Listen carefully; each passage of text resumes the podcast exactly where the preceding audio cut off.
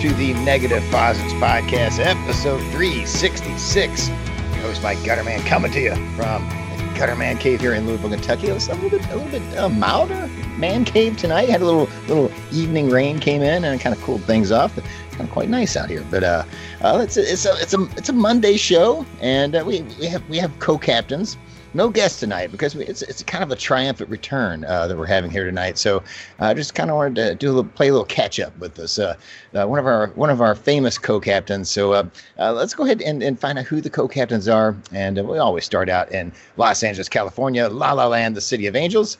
Andre Dominguez, how are you doing tonight, sir? I'm doing very well, Mike. Thank you very much.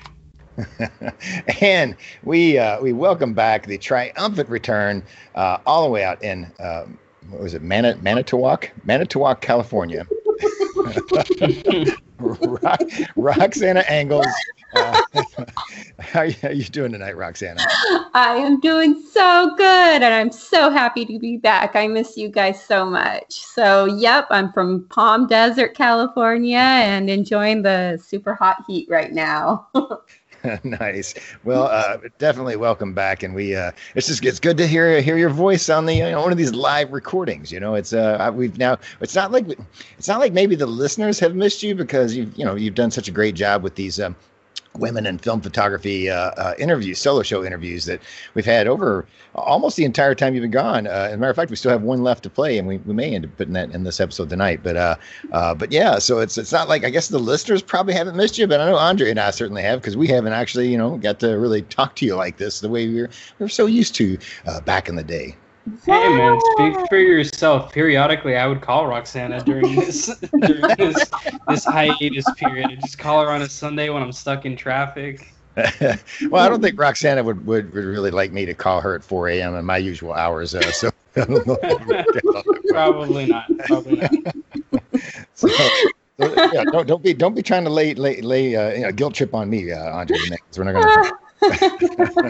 Well, hey, Mike. Uh, speaking of guilt trip, I also went and visited Roxana and Brian one time during all of this. So, you know, you kind of got to step up. Uh, the, the the friendship seems a little imbalanced here. yeah, yeah. I'm seeing that. I'm not going to be able to. I'm not going to be able to. That, so I'm gonna, just going to quickly change the subject and move, move you know, change gears. You know, but so I guess uh, what we really need to kind of discuss here, Roxana, is you know, it's been a while since you've been on the on the show, and uh, uh, so you know, I, it, can you tell us a little bit about what the school year has been like? You know, you had to had to take some uh, obviously much needed uh, time off from the podcast to to deal with the the craziness that was the school year of, uh, of the COVID school year. So, uh, yeah, you want to tell the fine folks a little bit about you know what it's been like and you know how, what you've been up to. Oh my God, like that's a big ca- in caps OMG. It was crazy. it was insane because it's like uncharted territory and nobody really knows what's going on. It's like day by day, let's figure this out. mm-hmm, mm-hmm. So, going like opening up the school again, it really was insane. And, uh, you know, but the kids were so happy to be back on campus, even though they were all like, in separate there was three different cohorts. It was like group a group b and then the group c who still were at home. Group a went on monday tuesday and uh, group b goes thursday friday and nobody comes on wednesday. Mm.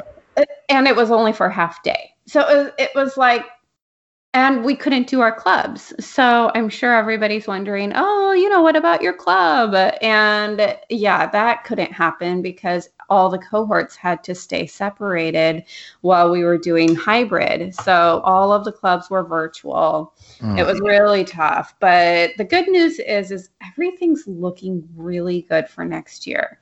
And I have so many kids that I mean, we still kept on meeting virtually but they weren't really taking pictures. They were kind of stuck at home. We did the whole inside type of photo challenges, but they started to fall off and they just really wanted to connect with each other.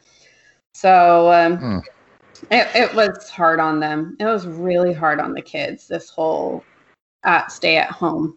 oh, I imagine. So, as as a counselor, did you notice, like, uh, you know, uh, kids that you've dealt with that you know have have had issues that it was it was tougher on them, and, and like how, how did you how did you do counseling with uh, the students when uh, you know if they uh, did you have to do it all virtually? I guess. Yeah, I mean, when we came back hybrid, I was able to kind of modify. So if it was an emergency, I could see a student because I had a space that was that qualified, but it was still kind of tricky because you couldn't cross contaminate groups, the cohorts of students. So you really had to be careful who you were pulling from. And most other than that, everything was still virtual for me, where I was meeting on Zoom. And that was really hard because a lot of kids don't feel like they can talk um, in confidence depending on where they are at home. They might have siblings running around. They could have. So it was hard. I'm really excited for next year. Like I'm on break, but I'm looking forward to next year and seeing kids and starting up the club again. Oh, awesome. I can't wait. yeah. Did you did you have uh, any any experiences, Roxana, where you know kids expressed to you that photography during all this crazy period of time had had helped with regards to like mindfulness and, and mental health. Like did, did that conversation ever ever come up? It actually did. And i have and you know i have one that her mom reached out to me and said it was a lifesaver for her because where so many of them just dropped off and I didn't have that contact with them necessarily. So I don't know the extent of it, but I do know that in a couple of the cases, it absolutely did help a lot. And some of these kids, it's like I wanted to keep them on film, but honestly, logistically, I was like, just shoot whatever you can, you know, because mm. these kids don't have our access. They're not adults. They can't be like, I'm going to order some film. Oh, mm. you know, I'm going to figure out how to take it out of the camera. I don't even know how yet. We haven't seen each other in a year. So, just the logistics, I now have kids that are shooting both. And, uh, you know, it really opened it up. And uh, I have no problem with that as long as it helps their mental health and, you know, gets them interested. And so it, it, it turned out. It, it, I'm glad that I kept it going.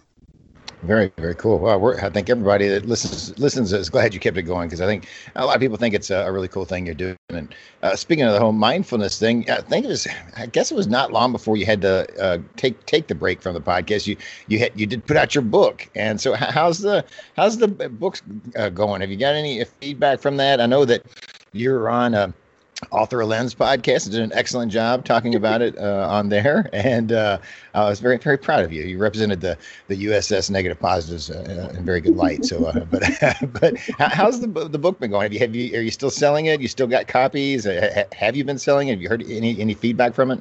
You know, it's crazy because I don't know how many copies I sell, but then all of a sudden I'll get like a, a deposit from uh, blurb on my PayPal. And I'm like, oh, and then I look and I'm like, oh my gosh, it's selling. And I just, mm. I, I've honestly even, I haven't forgotten about it, but you know, I wrote it, I put it out there, and then I'm like, okay, I'm kind of, I'm done now. yeah, yeah. Now it's just time to time to sit back and collect those collect those fat paychecks. So yeah. no, actually, I'm so thankful for everybody who supported me. It's and you know, I really love when people actually post that they have bought it because I don't know who has gotten it. So, like when people tag me and they're like, "Oh, I just got a copy of your book." I'm so excited to see it because I don't know who buys it. So, mm-hmm. it really it makes me so happy when people share that. Very, very cool. Um, so uh, now, since you haven't, we haven't like had you on to like talk about uh, our our weeks, you know. so, uh, uh, so I guess we should probably go ahead and move into our weeks. Um, we always start with Andre, but I think uh, because of, of, your triumphant return, I think I think we're going to change things up and start with you, Roxana, and and uh, uh, we're going you know we're going to get put you in the in the in the first uh, the first the first captain's chair. So uh, I'm taking control here, guys.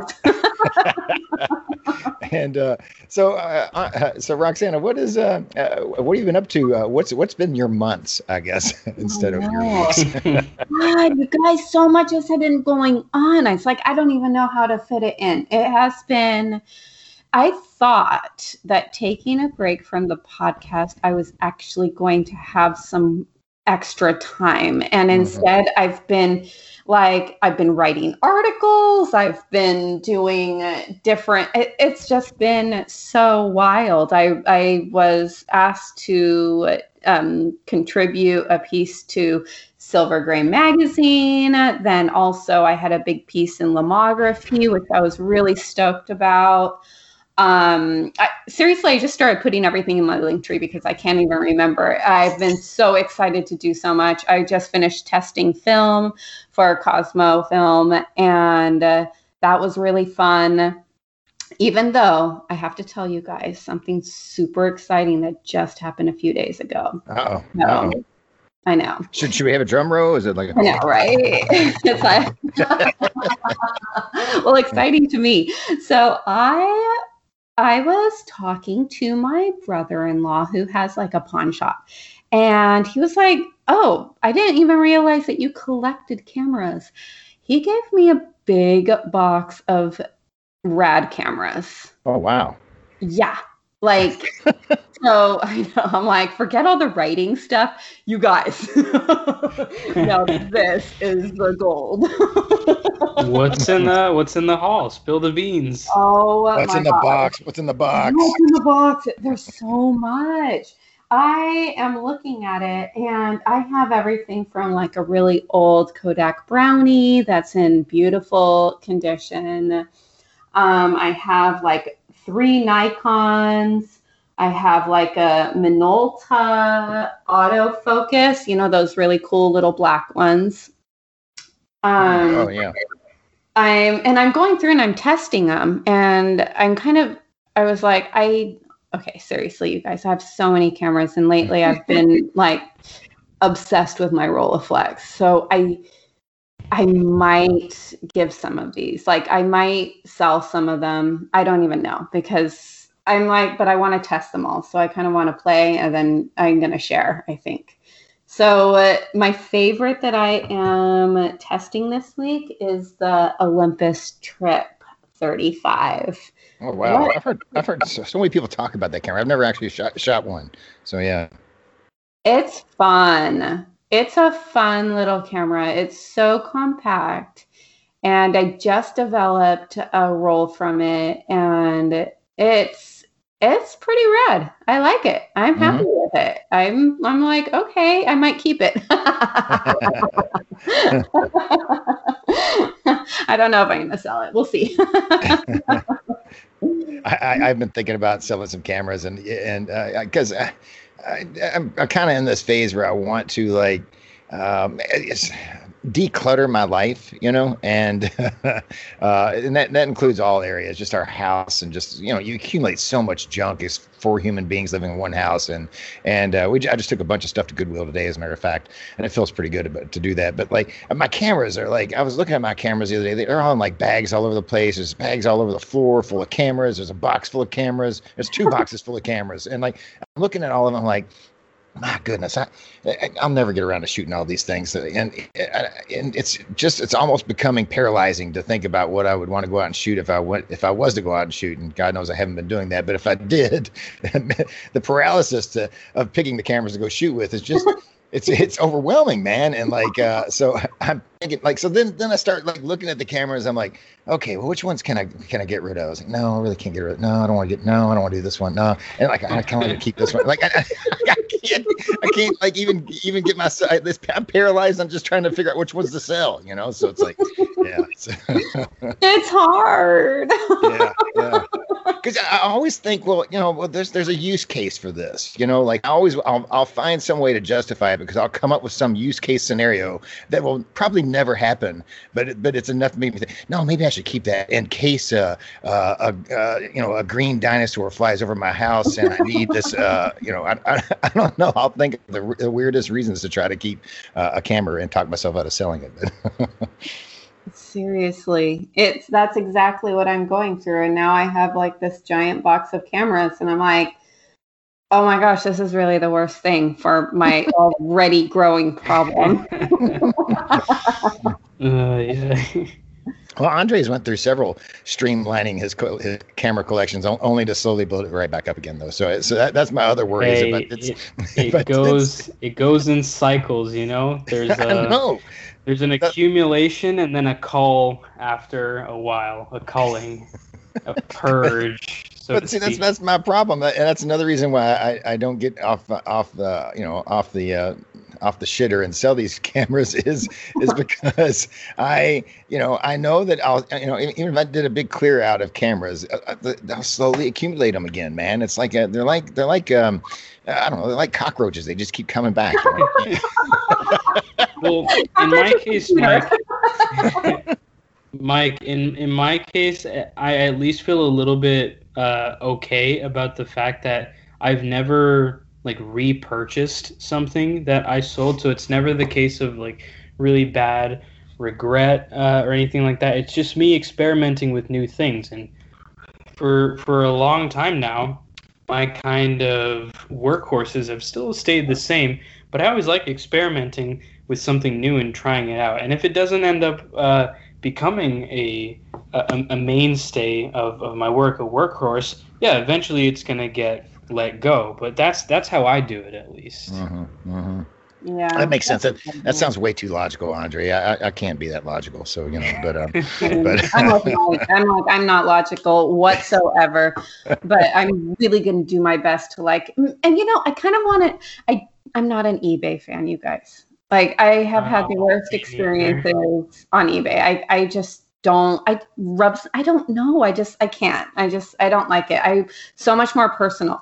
It's like that's why I kind of want to do it like on my Insta stories. And I'm like with the community that I know and I love and I trust. And I'm gonna like, all right, does anybody need this one? yeah, I, am I'm, I'm with you on that. I, I tried. I I started. I, I I started actually trying to sell some stuff, and uh, I put uh, the first camera thing I put uh, for sale. I put it on eBay, and I got burnt on the first, the very first listing. Got burnt on it, and yeah. like end up having to refund the guy half the price, and and you know, uh, so I think when I sell things in the future, if I ever convince myself to do so, I, I think I'm just going to do it on the Negative Positives Facebook group, and uh, you know, give somebody a good deal, and, and let it, you know, let them know everything I know about it, and uh, you know, give them a good bargain on it, and just feel good about giving somebody in the community a good price, and everybody's happy. I think that's the way I'm going to do it.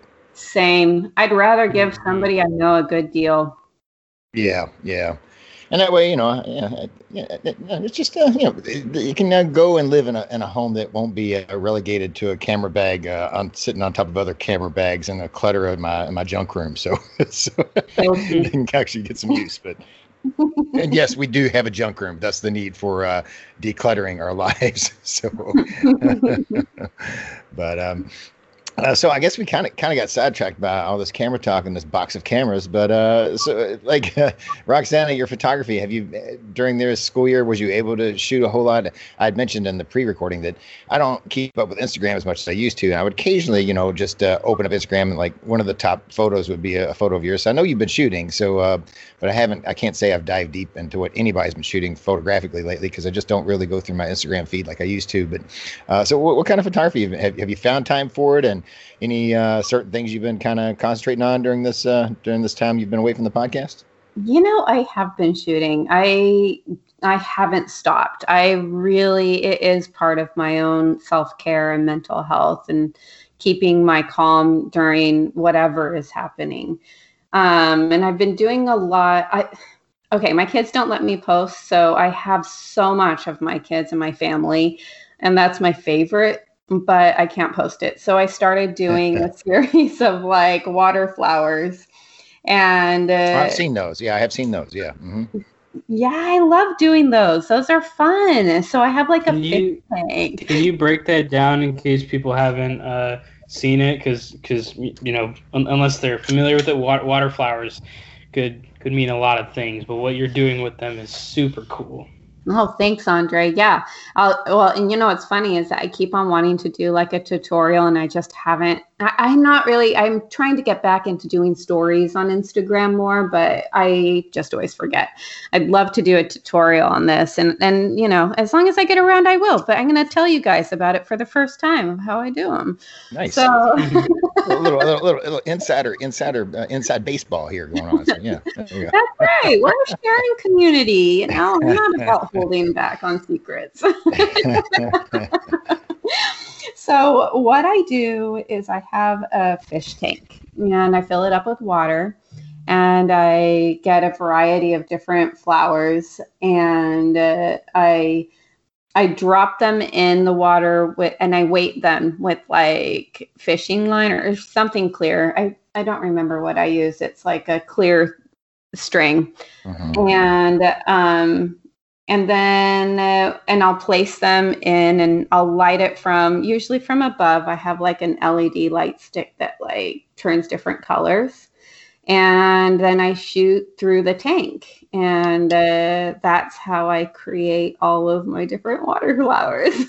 very, very cool. You know, it's funny. I, I, I, mine wasn't nearly as creative as yours, but uh, my wife had a uh, a big like kind of like a like what would look more like a goldfish bowl or whatever but it was like kind of a round bowl a clear glass bowl or whatever. And she filled it up with water and she'd put like all these uh, uh, we grow a lot of hosta plants. And so she like took a bunch of hosta leaves and put it in this bowl and it looked really cool. And uh, this is back in my digital dark ages. So i took a digital camera and shot these hosta leaves in the water uh, with this digital camera. And uh, i had a I have a buddy that does graphic design and he was uh, designing a um, uh, like a brochure for some uh, convention and he used the, like uh, my photos as like the sort of like on this on this little brochure about this convention that was coming to town or something.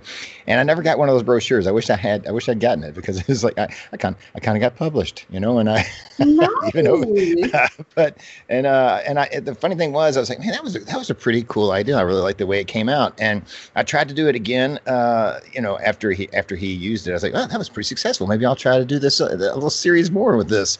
And i never could could get it to look good after that. I don't know what I did that first time, but I was like, I could never repeat it, and uh, so I don't know. I just uh, I kind of gave up on it, but uh, I think you found the you found it. I think you perfected uh, perfected it. So it's a lot hey, of. Hey, Mike, did you Mike, did you did you shoot some Kodak gold of that goldfish bowl? mm-hmm.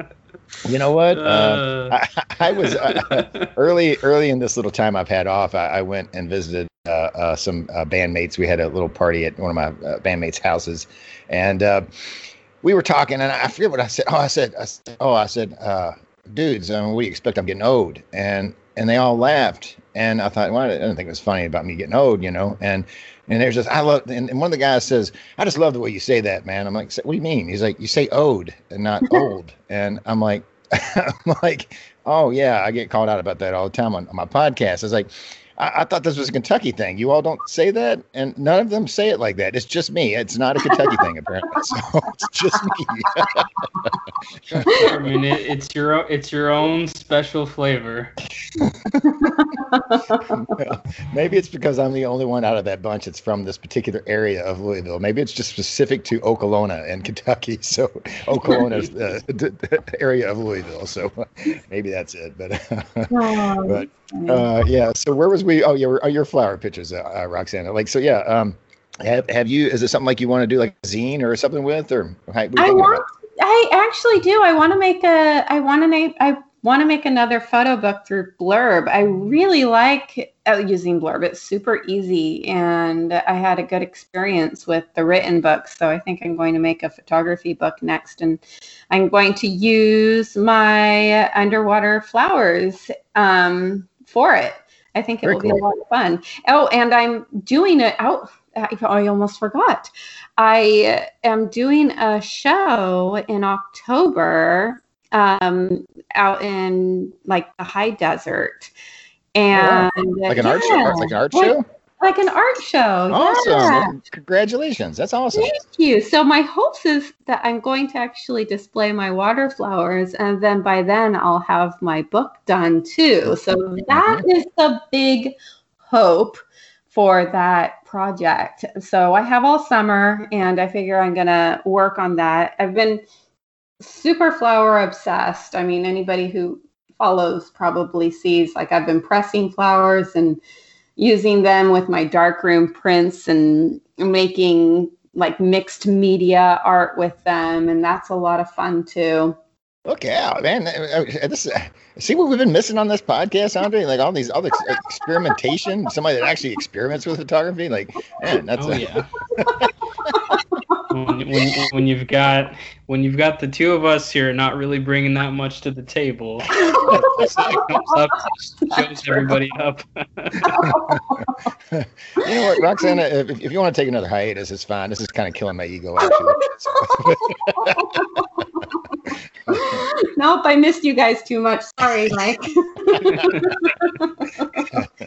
well, uh, we always said we always said when we first had you uh, uh, join us that you were going to give us the, the kick in the butt we needed to like uh, uh maybe actually uh, push ourselves a little bit more in our photography and and see you left and I haven't shot like a single photo since and so apparently so. All right, well, let's get out and shoot, people, right? there you go. All right, well, I guess we can go ahead and move on. Uh, Roxanne, is that pretty much uh, kind of a, a, little bit of a synopsis of, uh, of this time you've been gone?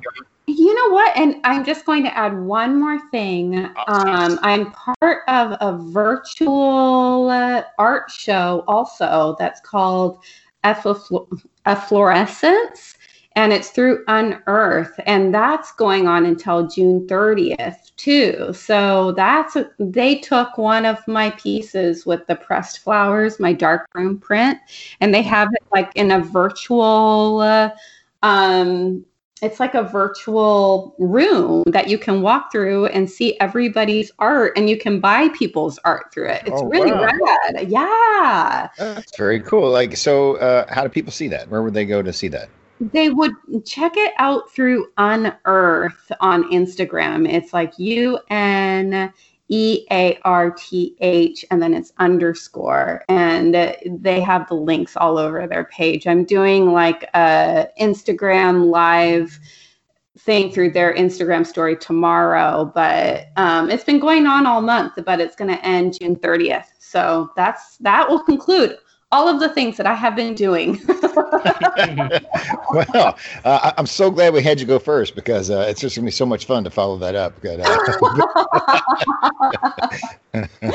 so, I, so I'm gonna I'm gonna like uh, just buffer this to like uh, someone that's really been doing a lot to someone that's done, doing uh, some things to me who's done nothing. So I'll, I'll go ahead and do Andre next. So that didn't sound good. I'm not. I don't want to do but the Andre you've had uh, some pretty exciting news. Uh, just uh, uh, before I did the got out here to do the recording, I was on a Facebook group and I saw a little post and Apparently, there's another. Uh, I, don't know, just I another. I posted like three or four things today. you know, I didn't have a whole I've been more active on the Facebook group than I have been in a long time. But um, before before we talk some gear, uh, I'm going to sound like a, a, broken record here. But Mike Kukovica was in town again, uh, and as is always the case when when he's here, uh, we went out and and did some shooting. But whereas typically we will you know, get in the car super early on a Saturday morning, head out to the desert somewhere. Uh, this time we actually spent the, the vast majority of the time right here in little old North Hollywood. And that is because after uh, the last time he was here, sort of seeing a bit of how my um, my my darkroom uh, printing stuff happens in in the bathroom, and he was a very very uh, great. What was the, the, the way that he said um, the the previous weekend? Uh, a voice activated like Alexa type assistant, where I would be like, you know, uh, Mike, can you hand me the easel? Mike, can you hand me the, the, or whatever? I was just, you know, making making use of the fact that he was there to to help. But it was it was great. We got to um, print a couple of negatives from that shoot that I did with the Cinestill uh, BWXX, the Double X 120. Uh, that shoot that I did with my my watchmaker friend. So uh, Mike was able to help me out quite a bit with his experience with um, split grade uh, filter printing, and then I was able to teach him about how to use uh, localized test strips and f-stop timing. And so the combination of, of kind of our are our two I, I, won't I won't say areas of expertise. We're, we're both very much still learning, uh, but the combination of, of kind of both sides of that equation really helped us, uh, you know, figure out a way to quickly and, and easily get to really awesome looking prints without using that much paper. So that was weekend number one was crammed in the bathroom with Mike holding the safe light kind of above my head, uh, and we made some plans for the following weekend. This just this weekend that just passed. Uh, to make some some big improvements to the Dominguez darkroom. Uh, Mike was so kind as to go to Costco and pick up some blackout curtains, and what we ended up doing was uh, putting in some hooks into the wall of my bedroom and of like this kind kind of open doorway threshold thingy that connects like the bedroom slash bathroom area uh, to the rest of the living room. So what that allowed us to do was to have like basically block out half of my whole apartment and make it into a huge uh, multi-room darkroom. So I can push the the darkroom cart with the enlarger on it into my bedroom and have like the full amount of space, my entire bed to like set things on, so that I have more than just the surface of the of the cart to kind of set things down on. And then I can, once I've exposed the paper, I can then walk it over to the bathroom that now has nothing but the folding table that's got my trays. So I'm still off of my knees, but now that folding table is not having to compete for space with the darkroom cart. It's no longer like draped over the toilet with two of the legs into the bathtub, such that I couldn't actually use the toilet if I was printing. So it's a huge, huge, huge um, upgrade to the the whole space. And when I'm not using it, I can just take the the the blackout curtains down and use my apartment as normal. It's all non-destructive. It all still, you know, looks nice. Am I gonna get hit on my security deposit for putting a bunch of holes in the wall? Maybe, but I'm gonna be here for a while. Right. So we ended up making two really awesome uh, prints, and you know, Mike's gonna be uh, taking some of the, the things that he learned with regards to how to set up the, the, the blackout curtains and adjust what he has going on in his dark room at home as well as adopting some of this localized test strip and f-stop timing uh, concepts into his own workflow. So that was that was really really cool, and I can't wait to start making more darkroom prints. I mean, how the, uh, over the years there's been so many people that have sent me things that I have uh, very shamefully not gotten back to, to to sending something back. I mean, Dan Novak, for example, has sent me countless little darkroom uh, postcards, mm, and now I'm, mm-hmm. I'm, finally happy to be able to reciprocate.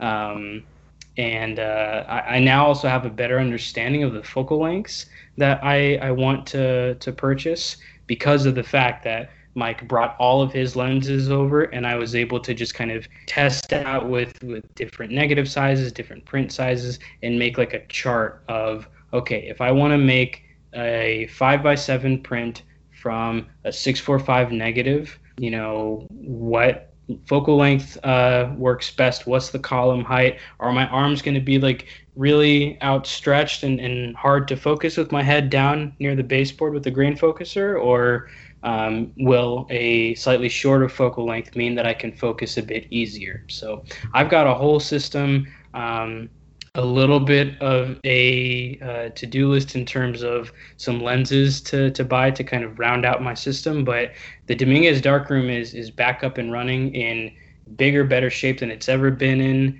with ventilation and space so look out folks. There's going to be some some prints going out very very soon. Very very cool. I want a picture I need. I'm a visual person, Andre. I want you to I'll- snap a picture. I I will. I will absolutely send over uh, some pictures. Um, I think I'm going to be doing some prints tomorrow night. I'm, I'm traveling down to Miami on, on Thursday, so I want to get in at least one more more evening of darkroom printing before I go. But I'll, I'll take a picture of the blackout curtain setup, uh, the the new you know darkroom cart, uh, my little chart for lens uh, negative size print size combos, and then a picture of my little localized test strip tool that I made out of some mat board. Where did you get your darkroom cart? Uh, that was at Harbor Freight. there you go. It's just a tool. It's just a tool cart, but it's got like two, you know, drawers. That the top one is for all like paper and paper related things. So it's got like my dodging and burning tools, my boxes of paper, uh, some, you know, uh, foam core, some mat board, my test strip tool, um, and then the bottom uh, drawer has all my like my lenses and uh, negative uh, carriers, uh, multi-grade filters, my timer, all that stuff. And then the the bottom section, that's like the big kind of open tray section, is where I've got uh, my easels, my trays, the bottles of chemistry, and it all fits into about you know two and a half by one and a half feet, like that footprint. I need that. Yeah, I nice will little, send nice you little, over a picture, Roxana. nice little rolling cart. Yeah, Harbor Freight is a strange place, though. Just be prepared if you go to buy that, Roxana, to uh, smell the smell of like Chinese rubber and oil. Uh, that's uh, the whole place smells like that.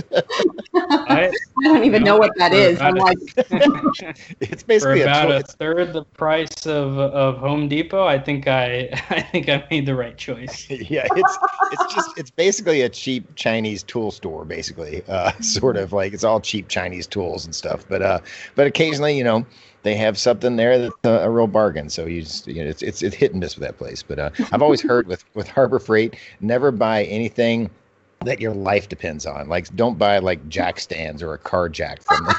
like, so I guess I guess there, there goes our there goes our Harbor Freight sponsorship for this uh, this podcast. right? Could have been, you know, the, the, the working man's uh, the working man's darkroom card, but but no, Mike just torpedoed that potential sponsorship opportunity. right. All right, Andre. What else you got?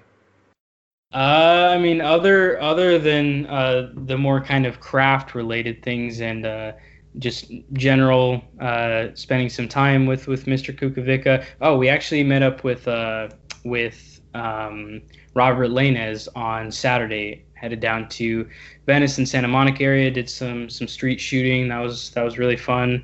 Uh, looking forward to to to seeing Robert more often now. It's Oh, been a long time since we'd seen each other in person. I love Um, Robert. We did also, yeah, he's he's he's a great guy. He doing he doing okay? He's doing all right. Uh, you know, uh, hopefully his his kid should be uh, back in school full time in, in the not too distant future as well. Um, you know, uh, trying to trying to get him uh, shooting and creating more, but understandably, uh, all of our motivation during this pandemic has, has been a little little wavering. So I, I hope that more more meetups like this and, and going and shooting will, will be pretty fun, and I'm excited to see him again. Oh, awesome. Um, yeah. Other than that, the the other kind of uh, you know few pieces of news gear wise was that one I picked up the uh, the Harman EZ35 uh, motorized reloadable disposable camera. Obviously, none of these uh, companies really want to, especially in this day and age, with like environmental uh, issues being Right. at the forefront of a lot of people's minds. Like they're never going to call it a reusable disposable, but that's effectively what it is. Uh, single shutter speed of about one one hundredth of a second.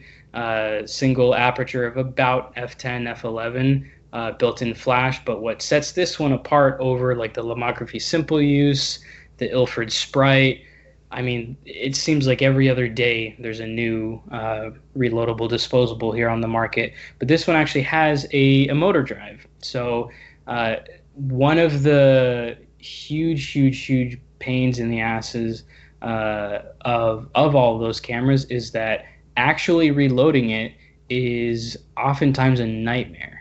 Um, especially the Lomography one. I, I love the camera. I love how it feels in the hand. I love the results I get from it. But holy shit, it is it difficult to read and and like rewind the film back into the camera as well. So you know the the Harman EZ35 works pretty much just like any uh, little electronic point and shoot. You just put the film over onto the, the, the take up spool side, make sure that it's it's engaging on the sprockets, close the, the back, fire the shutter, and it advances to frame one. Once you're at the end of the roll, there's a little uh, rewind button on the bottom, and it you know motorized rewinds it all the way back in. Uh, there's a little uh, lever on the front that is like a shutter lock. It's got three positions. So one is locked and it puts a piece of plastic over your plastic lens so you don't scratch it. And that also locks the, the shutter button. Uh, the middle position is just fire with no flash, and the position all the way to the right charges the, the flash, and there's a little um, LED. One cool thing about it also is that if you press and hold the shutter button, it'll take the picture, but it won't you know do the little motor uh, advance to the next frame until you take your finger off of the shutter button so you can you know take the picture and then walk away or turn a corner or whatever and then you know release the the shutter button for it to do the little um, so that's been a lot of fun. I've been i've been testing. I think i've put maybe four or five rolls through that. So i've i've, I've shot more film in this reloadable disposable in the past uh, few weeks than in any of my other cameras combined. but I, I, really do think that even though it's more expensive at around like fifty dollars in comparison to the like twenty of the lomographies, um, I think that this thing has a lot of legs for people who are actually going to be using it and like giving it to somebody and, and feeling confident that they're going to be able to load it themselves without you know throwing the thing on the ground and stepping on it uh, out of frustration. I think that this thing potentially has a has a, a, lot of opportunity to to bring people into photography for the first time, or um, just be another kind of fun thing that would be a, a, a popular Secret Santa gift or a gift for a friend of yours in the film photography community that like kind of has it all, uh, but you know this might just be sort of like a fun uh, thing I don't know. I'm really, really loving it, and I'm excited to be able to sort of spread the news on it because I don't know anybody else who has one or that's been talking about them. Very cool. Yeah, uh, it kind of reminds me. Uh, um, I, I have a I have a Kodak camera. I got I got at a thrift store uh, several years ago. I can't remember the. It's a can't remember the actual model number, but it it's it's it's basically a glorified single-use camera because you know it's it's one shutter speed, one aperture, uh, but and but it's reloadable obviously, but and it's motorized and it's very weird. Like uh, to to they, they went to the went to the trouble to put a motorized feature in this in this really piece of crap camera. The only thing I don't like about it though is it fires the I can't turn the flash off. So uh, it's it's a little odd. And one time I remember I, I, I took it out to shoot and I, I knew we wasn't going to need the flash because it was in bright daylight. So I put like uh, electrical tape over the flash, and hmm. I think I think all it did was uh, uh like somehow cause the flash to sh- to shoot back into the film chamber somehow. and like cause a lot of problems with the with the actual film. Uh, so I don't know exactly what happened there. Something something went wrong that the plan didn't work. But but yeah, uh, I still have that camera. Maybe maybe that's one I can put on the chopping block. So uh, but, uh, but yeah.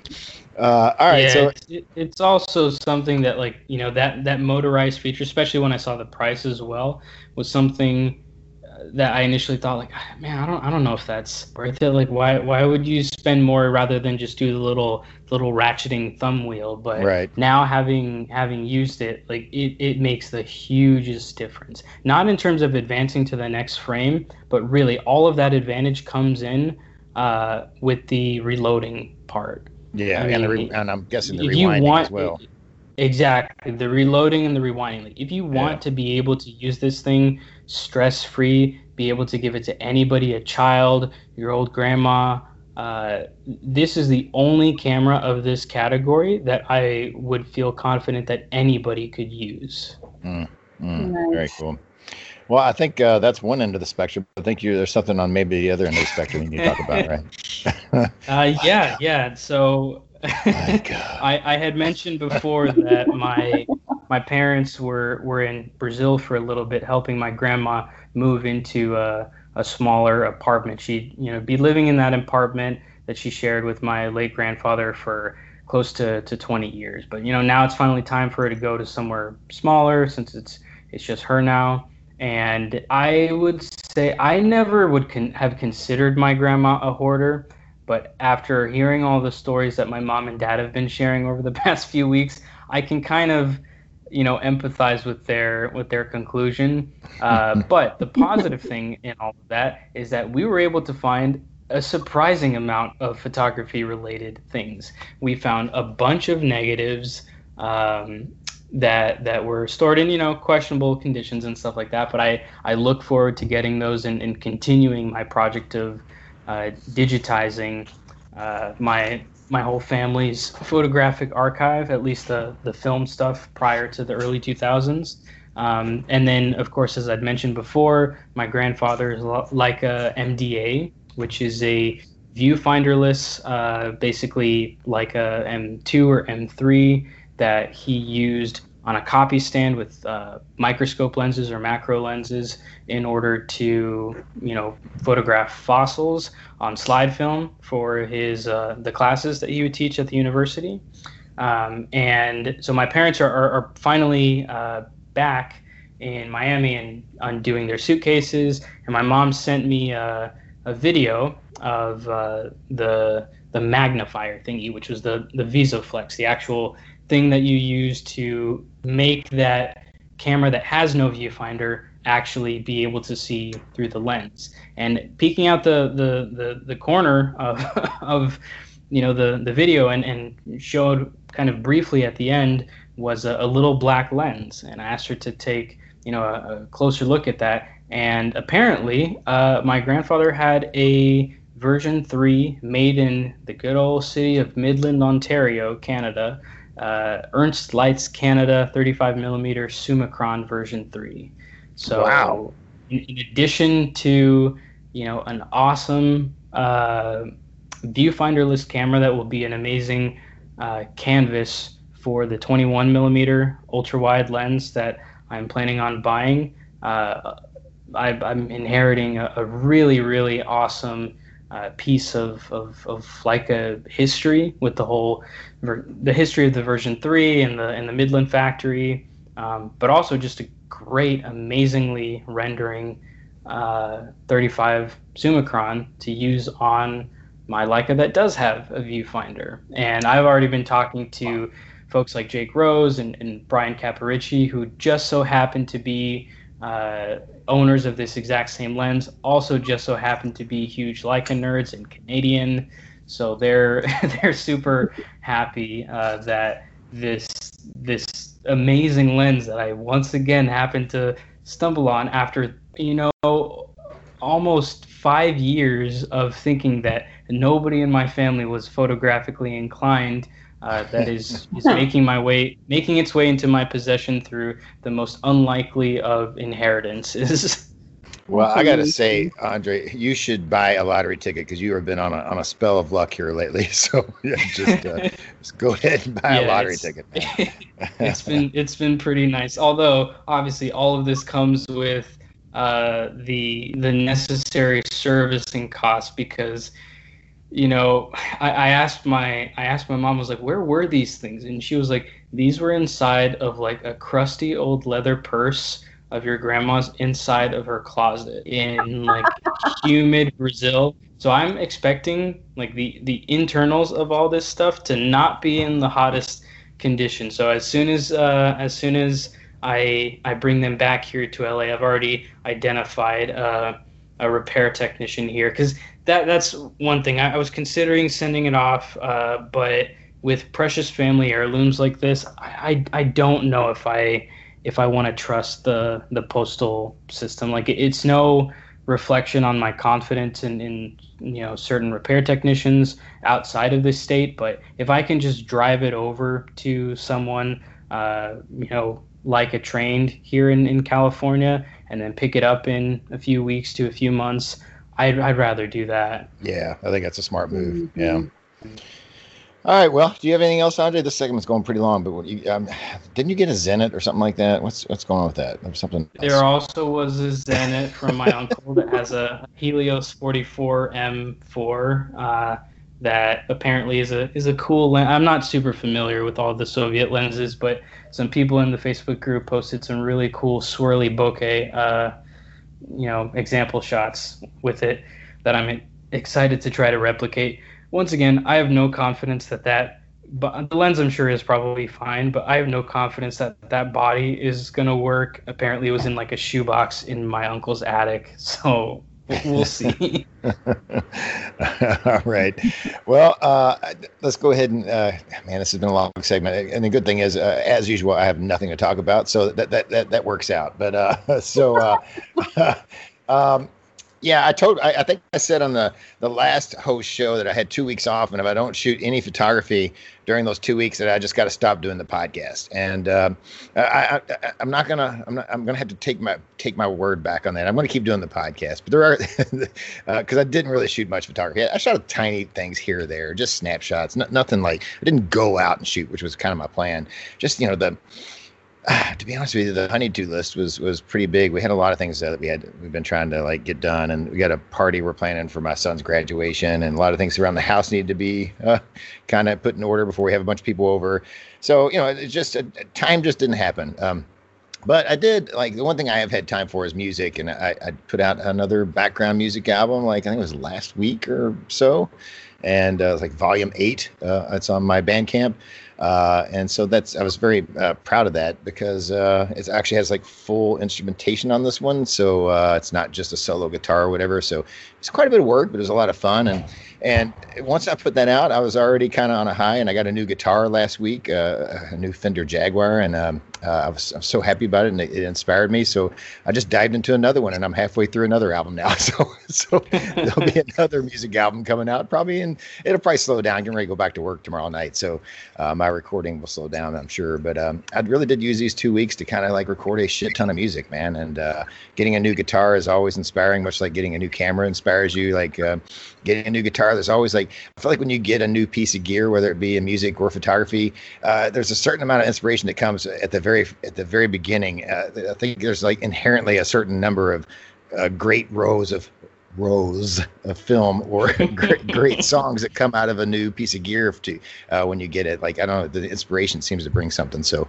uh, but yeah, so I've been doing that. But um, the other thing is, uh, I, am pretty. I know Andre received this. I don't know Roxana and Jess if you all did. Uh, I know Justin isn't here, but um, but I got a awesome zine from uh, Wendy Gunderson, and um, uh, it is uh, farewell Fuji 400H, Miami to Key West, and I did a uh, face cast on this. the weekend face cast. I think I did it Saturday night. It's on the Facebook group where I take you through the entire zine. You can see all the photos in it. but Wendy is kind of our, you know, she's our our resident uh, attorney, uh, lawyer, consultant for the Negative Positives podcast. we had her had her on an episode a long time ago where uh, she really kind of helped uh, kind of tell us about legal issues with photography, and uh, we want to have her back on again to kind of follow up on that and talk about some things that we didn't have, get around to on the first episode with her. But uh, she does. if you don't know about Wendy Gunderson she uh, is at Film Road Trip on Instagram and also Film Road Trip as her website address as well. And uh, but she does awesome like travel photography and like her and her husband go on these trips and she documents them in a way that I've never been able to document when I go to my typical Florida trip that like we're actually going there to our same little beach town, uh, Mexico Beach. We're going there in August. So, uh, but when I go there, like I'd like to think that that I can take you to that place the way she does, but I don't think I come anywhere close. Like the thing I love about, I think this might be like the third zine that she sent me, and uh, it's um she if you even if you haven't been to these places after you look at her zines of her travel photography you feel like you've been there even though you haven't and uh, i think that's uh that's a really um, hard thing to do, and she she just pulls it off with uh, with flying colors. And uh, she included a little card here. It says, uh, "Mike enclosed is my latest zine on our road trip from Miami to Key West. This trek has been on our bucket list uh, for years. So when we were fully vaccinated and ready to roll, it was the perfect first trip. I shot everything on Fuji 400H." As a farewell to the film discontinued by Fuji in January. Enjoy, Wendy Gunderson film road trip. Um, but yeah, uh, it's just an awesome zine. Uh, just beautiful colors. Um, you know, I'm not the biggest Fuji fan, but I can say that this film, uh, for what she was doing, uh, the type of photography she was doing, uh, it was like a perfect film choice for uh, the photos she took in this in this zine. And it's just it's beautiful. And did you guys get a copy of this? Yes, I did. Yeah, I actually yeah. made a, a, little face cast of it myself. Yeah, I saw, I saw that. Yeah. Mm-hmm. I'm gonna be I'm gonna be bringing it with me uh, when I when I go down to uh, Miami on Thursday because I think my parents would really appreciate it. Although I absolutely know what they're gonna say because uh, you know my my photography when I'm down there in Miami is like mainly just embarrassing like at home photos of my parents in like normal everyday life which they don't always appreciate so i know that when i show them wendy's pictures of the city that they live in, they're going to be like, why don't you take photos like that? the yeah, colors it's... were so beautiful. Mm-hmm. I think that that was just the, yeah, I think you guys are right. The way she captured it is just it was so gorgeous those pastels. Uh, yeah, absolutely. And she actually made uh, a comment on my face cast, uh, and I think she might have did it on yours as well, Andre. Uh, she doesn't actually like. Apparently, she doesn't really sell these things. She just looks to trade with people for. So if you have a zine or some prints yeah. or something you want to trade, she she'll send you a copy of this uh, awesome zine. So. Uh, definitely get a hold of Wendy if you're interested in it and do a trade with her. I, I know for sure that it's it's going to be a good long while until I ever uh, make a, a zine, but for sure I'm going to reciprocate the not only several zines at this point, but also that huge box of uh, Wisconsin uh, was Usinger's uh, Wisconsin cheese, crackers, and sausages that she sent by oh. by sending some really, really, hopefully some really, really cool darkroom prints. Very cool. Very cool. All right. Well, this uh, segment has went long enough, and this this show is probably going to be pretty long because well, it's, I mean, it's, Roxana's back. I mean, what would you expect? and uh, and and secondly, we're we're filling out uh, kind of a new format that we're going to be going to on this podcast. But I think we'll save the the announcement of that to this next segment, and you'll see why. Because we're going to have some listener call-ins, uh, and, and listener call-ins on this show, that's usually for a solo show. Well, there's there's changes, changes amiss in negative positives land, and so we're going to leave a cliffhanger here, so you'll come back for the next segment. So it's what we do. We have a little teaser. That's what we do in the business. And uh, so we're going to take us a little break, and uh, we'll be right back, folks.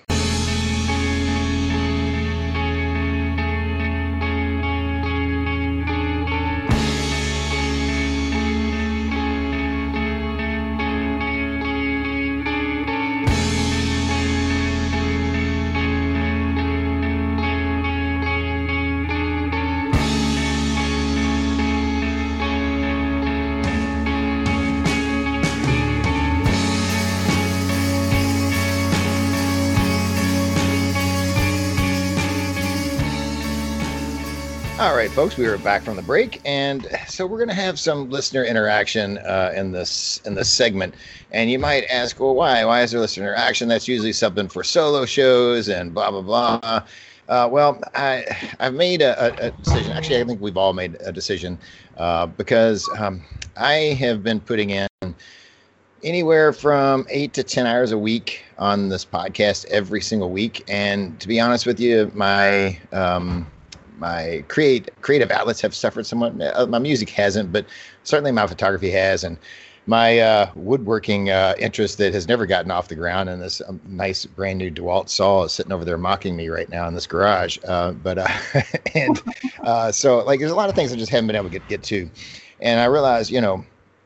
we have like 360 something episodes out there. I think it might be time to think about, you know, every once in a while you, you want to change what we do here and, and see how how you know see if we can just keep it fresh. And and I think this was something that I've been thinking about for a while. I talked with Andre about and Jess and and uh, Roxana. And I think what we what we decided basically to do is is to go biweekly. And um, I know uh, if uh, there's podcasts I, I listened to or used to listen to when I had more podcast listening time, that I used to like a weekly podcast and to look forward to when they would come out and because it became, sort of became part of your tradition of you know your whatever your work week or whatever. And I know it's like can, can be kind of a bummer if uh, when a show just like decides like eh, we're not going to be around every week now. We're going to be every two weeks or whatever. But hopefully it'll make uh, absence makes the heart grow fonder. So uh, one thing one thing i've learned uh, that i never really used uh, in my the way i approach this podcast is in bands when you would play a gig, I always felt like about 45 minutes was as much as anybody really wanted to hear of your music if you were playing original music or whatever. and, and like it was better to leave people wanting more rather than them wanting less. So this is my way of, of, of hopefully making you all want more than and not less of this podcast. so, but uh, uh, so yeah, I think we're gonna we're gonna be going bi-weekly. So there won't this this will be a, after the show. We won't be back for another two weeks. Now every show will have. Um, the co-captains and, and myself or whichever co-captains can make it uh, will be there. So we'll have the full crew. Uh, we will have guests. Uh, every other every other time will be a guest. Like next the next show we'll have a guest on. And then the following show after that will just be the the host where we'll do listener interaction. And it's also a way where i'm not the only one interacting with the listener interaction. Like uh, gives a chance for andre and roxana and, and jess uh, jones to interact with uh, the fine people that send us call-ins and emails and all that stuff. So I just feel like this is a better way going forward, and I needed honestly to free up some time, and hopefully it's not disappointing to anyone. But you know, it's just uh, I just uh, I, I, don't want to burn myself out and get to where this is a job and it feels tedious. It hasn't really felt that way. I, I enjoy doing it, and I, have loved doing it, and uh, I'm not going to stop anytime soon. I just needed to free a little more time up, and I also wanted to be a little more excited about doing it, rather than sometimes it could feel a little like a little bit like a job, but a fun job, but a little bit like a job. So uh, I don't know. Uh, your all's thoughts on that? No, I'm I'm super glad that we we are switching over to this thing. Not because you know I want less episodes out there or anything like that, but I I, I look forward to the period of time where you go back to photography with the same amount of enthusiasm and, and zeal that you've been showing the the music lately. So if, if this helps you, man, like more power to you. Like I, I don't think that anybody's going to be suffering uh, tremendously from from not hearing us as as often. And if it helps the the individual uh, episodes themselves go a little bit shorter, you know, emphasize the the the quality a little bit instead of uh, quantity or or you know episode length. I think it'll do everybody some good. Well, I think uh, this is going to be a bad example because this particular episode we've already figured out is going to be a long one. Uh, oh, absolutely! I was thinking that just now. Like, well, we're starting out great, aren't we? oh, Mike, you just want to be with us all the time, so that's, that's okay. I just want to hold you all hostage, I, you know, because because after I get off the phone with you all, off Skype with you all, then I have to actually work. Like I'm just trying to, you know, I'm trying to prolong at the time where I, where I have to do the editing. So, but, no, I, I I, enjoy it. But um, but yeah, I, I think in general, this episode, you know, we're getting our we're, we're, getting our sea legs, as they might say, uh, about how we're doing this. So this one's going to go a little long, but typically, I think in the future, what, what it will also mean is you know the episode links will be uh, a little more manageable. I think you know I would love to see the shows be from an hour hour and a half long rather than the two hour ones like this one's going to be. But hey, you know this one uh, this one needed to be long. It's the triumphant return of Roxana, so you know it, it, it, that's fine. But and, and and you'll have two weeks to listen to it. So even if it's a two hour long podcast, you got time. It'll, it'll be two weeks where we're back. You'll have plenty of time to, to hear this episode. So there you go. But uh, so I guess we should dive into this. So let's see how this works. Uh, we're going to do some uh, some listener interaction. I don't have any emails uh, this week, so um, uh, at least nothing. Uh, that yeah, no emails, so uh, nothing to read at this point. I have some emails that came in with some call-ins, but I'm going to save those for when we actually play those call-ins. So, but other than that, we have we have some call-ins, and the first one comes from Mario Piper. Actually, he sent me two. Uh, they were both pretty short. I'll play them uh, in, basically uh, in a row here. Um, but he uh, he gave me a, a little thank you because I gave him a shout out. I think on the last uh, solo show uh, or whatever, I think I gave him a shout out, and he he calls in and sends a little thanks about that, and then he also sends a response to uh, Malcolm Myers had put out a really good um, topic for a roundtable, and I'm going to save like our the host. Uh, I don't I don't want us to talk about our opinions on the subject because we are going to use this subject in the next roundtable, which we're going to continue to do roundtables. Like the next one will be uh, episode 370 will be a roundtable. So uh, we're going to keep doing those every 10 episodes or whatever. But um, but yeah, so his uh, Malcolm Myers was asking like after we pass away, what's going to be our photographic legacy? What is our family going to do with our negatives? Are they going to care about it? Are they going to even are they going to just throw it all away? Are they even going to be able to access it? All that kind of stuff. Like it was a really good subject, and uh, I, I I made a call out for call-ins for people to kind of tell us what they think about about this particular topic. So, uh, uh, so we had a couple people did that, and Mario Piper was one of them. So let's listen to what Mario has to say. Uh, first, the, the, little thank you to us, and then uh, his his thoughts about his photographic legacy. Hey, Mike. Hey, hey, I wanted to say thank you for the the shout out, and um, I really uh, truly appreciate it. I'm. Um, pretty sure that my podcast will never be as great as your podcast. You guys are awesome, but I'm I'm trying. So thank you. I'm gonna send a, another um, uh, uh, voice message or voice memo um, for one of those call-in reviews, call-in things that you uh, are asking about. All right. Talk to you later. Guten Morgen, Herr Gutermann. Ich bin Mario Piper. Wie geht es Ihnen, Herr Gutermann? Wie geht's? so, uh, this is Mario Piper, of course, and I'm doing a, a call-in um, review or a call-in comment, I guess, about the question that was raised: what to do with our legacy once we pass through the mortal coil? uh, that's an excellent way to put it. Put it, by the way. Um, I guess in short term, you know, I've thought about this uh, myself because technology is going to, you know, going to be obsolete, but prints won't be obsolete. Uh, neither will slides or negatives, I guess, for that matter. But I guess what I'd say is print more and shoot more slides because with slides you can easily just look through and you know for a future generation it might be interesting you know 40 50 years from now to to look through a slide and see uh, the actual image. You know, maybe that that'd be something. Um, so yeah, print more, shoot more slide. Um, but man, in the long run, unless we're like somebody really, really, really special, our legacy will come to an end at some point. You know, our circle of influence will eventually die out, and then we'll just join the rest of, you know, everything that's ever lived and died. Um, you know, pretty much, uh, you know, it's just going to be a, a, limited run, a limited run, I guess, of uh, of our influence. So, um, I guess not stress about about it too much and just enjoy it while we have it. Maybe I don't know, and you know, just do some printing and, like I said, shoot some slides to share for our immediate family and you know descendants a little bit, but eventually it's going to run out. So, anyways, on that note, uh, stay positive and shoot some cool slide film photos. All right. Well, thank you so much, uh, Mr. Mario Piper from the Gen X Photography Podcast. And if you're not checking out that podcast, you absolutely should. Uh, he's doing a fine job with that. And uh, so, uh, yeah, that's. Uh, I don't want to uh, really talk a whole lot about our thoughts about the legacy, but he made some good points. Prints and slides. What do you guys think?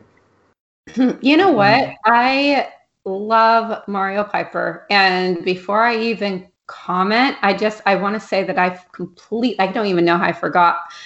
He sent me a roll of like the coveted amazing Lomochrome turquoise. What? Wow. that is awesome. um, yeah, how did I even go over that on my like week? It was just so much stuff to talk about. But right, right. seriously, that is my favorite thing ever. And I'm going to be on his podcast, so I'm Oh, going to awesome. record soon. So, very, very cool. Very cool. Yeah, yeah. so I don't want to touch too much on the topic because we're going to. But I do have to say that I am forever grateful for Mario Piper. He's king. Yeah. Yeah, Mario, Mario actually sent a he sent a call in uh, film review for Lomo Turquoise, so uh, that'll be coming up in, in, in a future episodes as well. So uh, uh, very very cool. Uh, uh, Andre, Yeah, no, I I love what Mario said about uh, you know shooting more slide film because you know your your family doesn't have to go through as much effort to to to look at your stuff. I don't know about you guys, but like if I ever died, my family wouldn't you know go through my my disorganized hard drives and, and try to look at stuff. They would uh, at, at the very least, if I put some instructions of how to operate my Kodak carousel slide projector, I think that they could wrap their heads around that and, and enjoy looking at stuff. But also this this project that I've been doing of these uh, you know printed out uh, contact sheets effectively turned my my my binders of, of all of my negatives into kind of photo albums where I've got the the printed contact sheet, either color or black and white on one side, and then the actual negatives on the other side. So if they ever did want to kind of flip through my photos, now granted they'd be small, uh, but like the medium format stuff, which is what I do a lot of my family photography on, would be plenty viewable. And if they ever wanted to see a bigger uh, version of, of that, they could always bring the accompanying negatives to a lab and get them scanned. So uh, I, I really only care about my immediate family seeing my, my photos. Maybe one generation below that, if if I'm around long enough to have a relationship with my like grandkids or something like that. But beyond that, it's like I'm not going to be around, so Right. it, it doesn't matter that much to me. As long as I can share those those you know memories with my you know with with a couple of generations, I think I'll be fine. Yep, yep, yep. All right, well, uh, I guess we'll move on because we don't want to we don't want to blow our blow our load on this subject because we're going to use it for a roundtable next. So, but uh, we have another response to uh, the photographic legacy, and this one comes from Mr. Mike Williams. You might remember Mike from doing some very very humorous uh, intros to this podcast back in the day, and I did a Facebook group post. Um, I don't know, a month or so ago, asking if people were ready or, or people think I should change like the intro music uh, and the outro music to this show. Like maybe they're ready for a different song and just trying to see like if, if we should change the theme music to this podcast or whatever. And, you know, some people said, yeah, I'm tired of it. Other people was like, ah, keep it. It's tradition. But uh, several people said, uh, bring back the Mike Williams intros. And uh, so Mhm. that got me thinking, uh, we're going to do a contest uh, with the intros. And Mike's going to send me a, a new, uh, funny, I'm sure, a humorous intro for the show uh, to kind of show people what we're looking for. And uh, we'll play it when, when he sends it in. But he's also, we're also going to have a contest. We're going to in, invite other people to send in intros, and uh, uh, and we'll, you know, we'll take, we'll have it, we'll do it for several months or whatever. Once once Mike sends me his, and we'll start the contest. And uh, the best intro will get uh, Mike has agreed to give away the Holga that he won from Andre.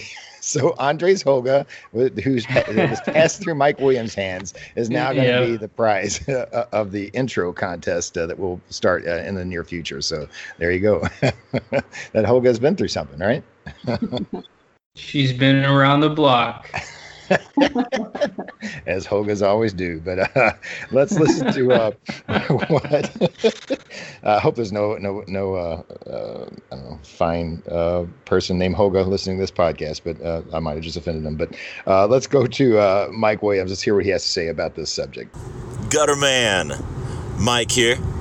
I haven't done a call in in forever, but since you guys were on the subject of, you know, what are we leaving as far as our photography, it's actually something I've put quite a bit of thought into, and uh, I just thought I'd uh, tell you my take on it.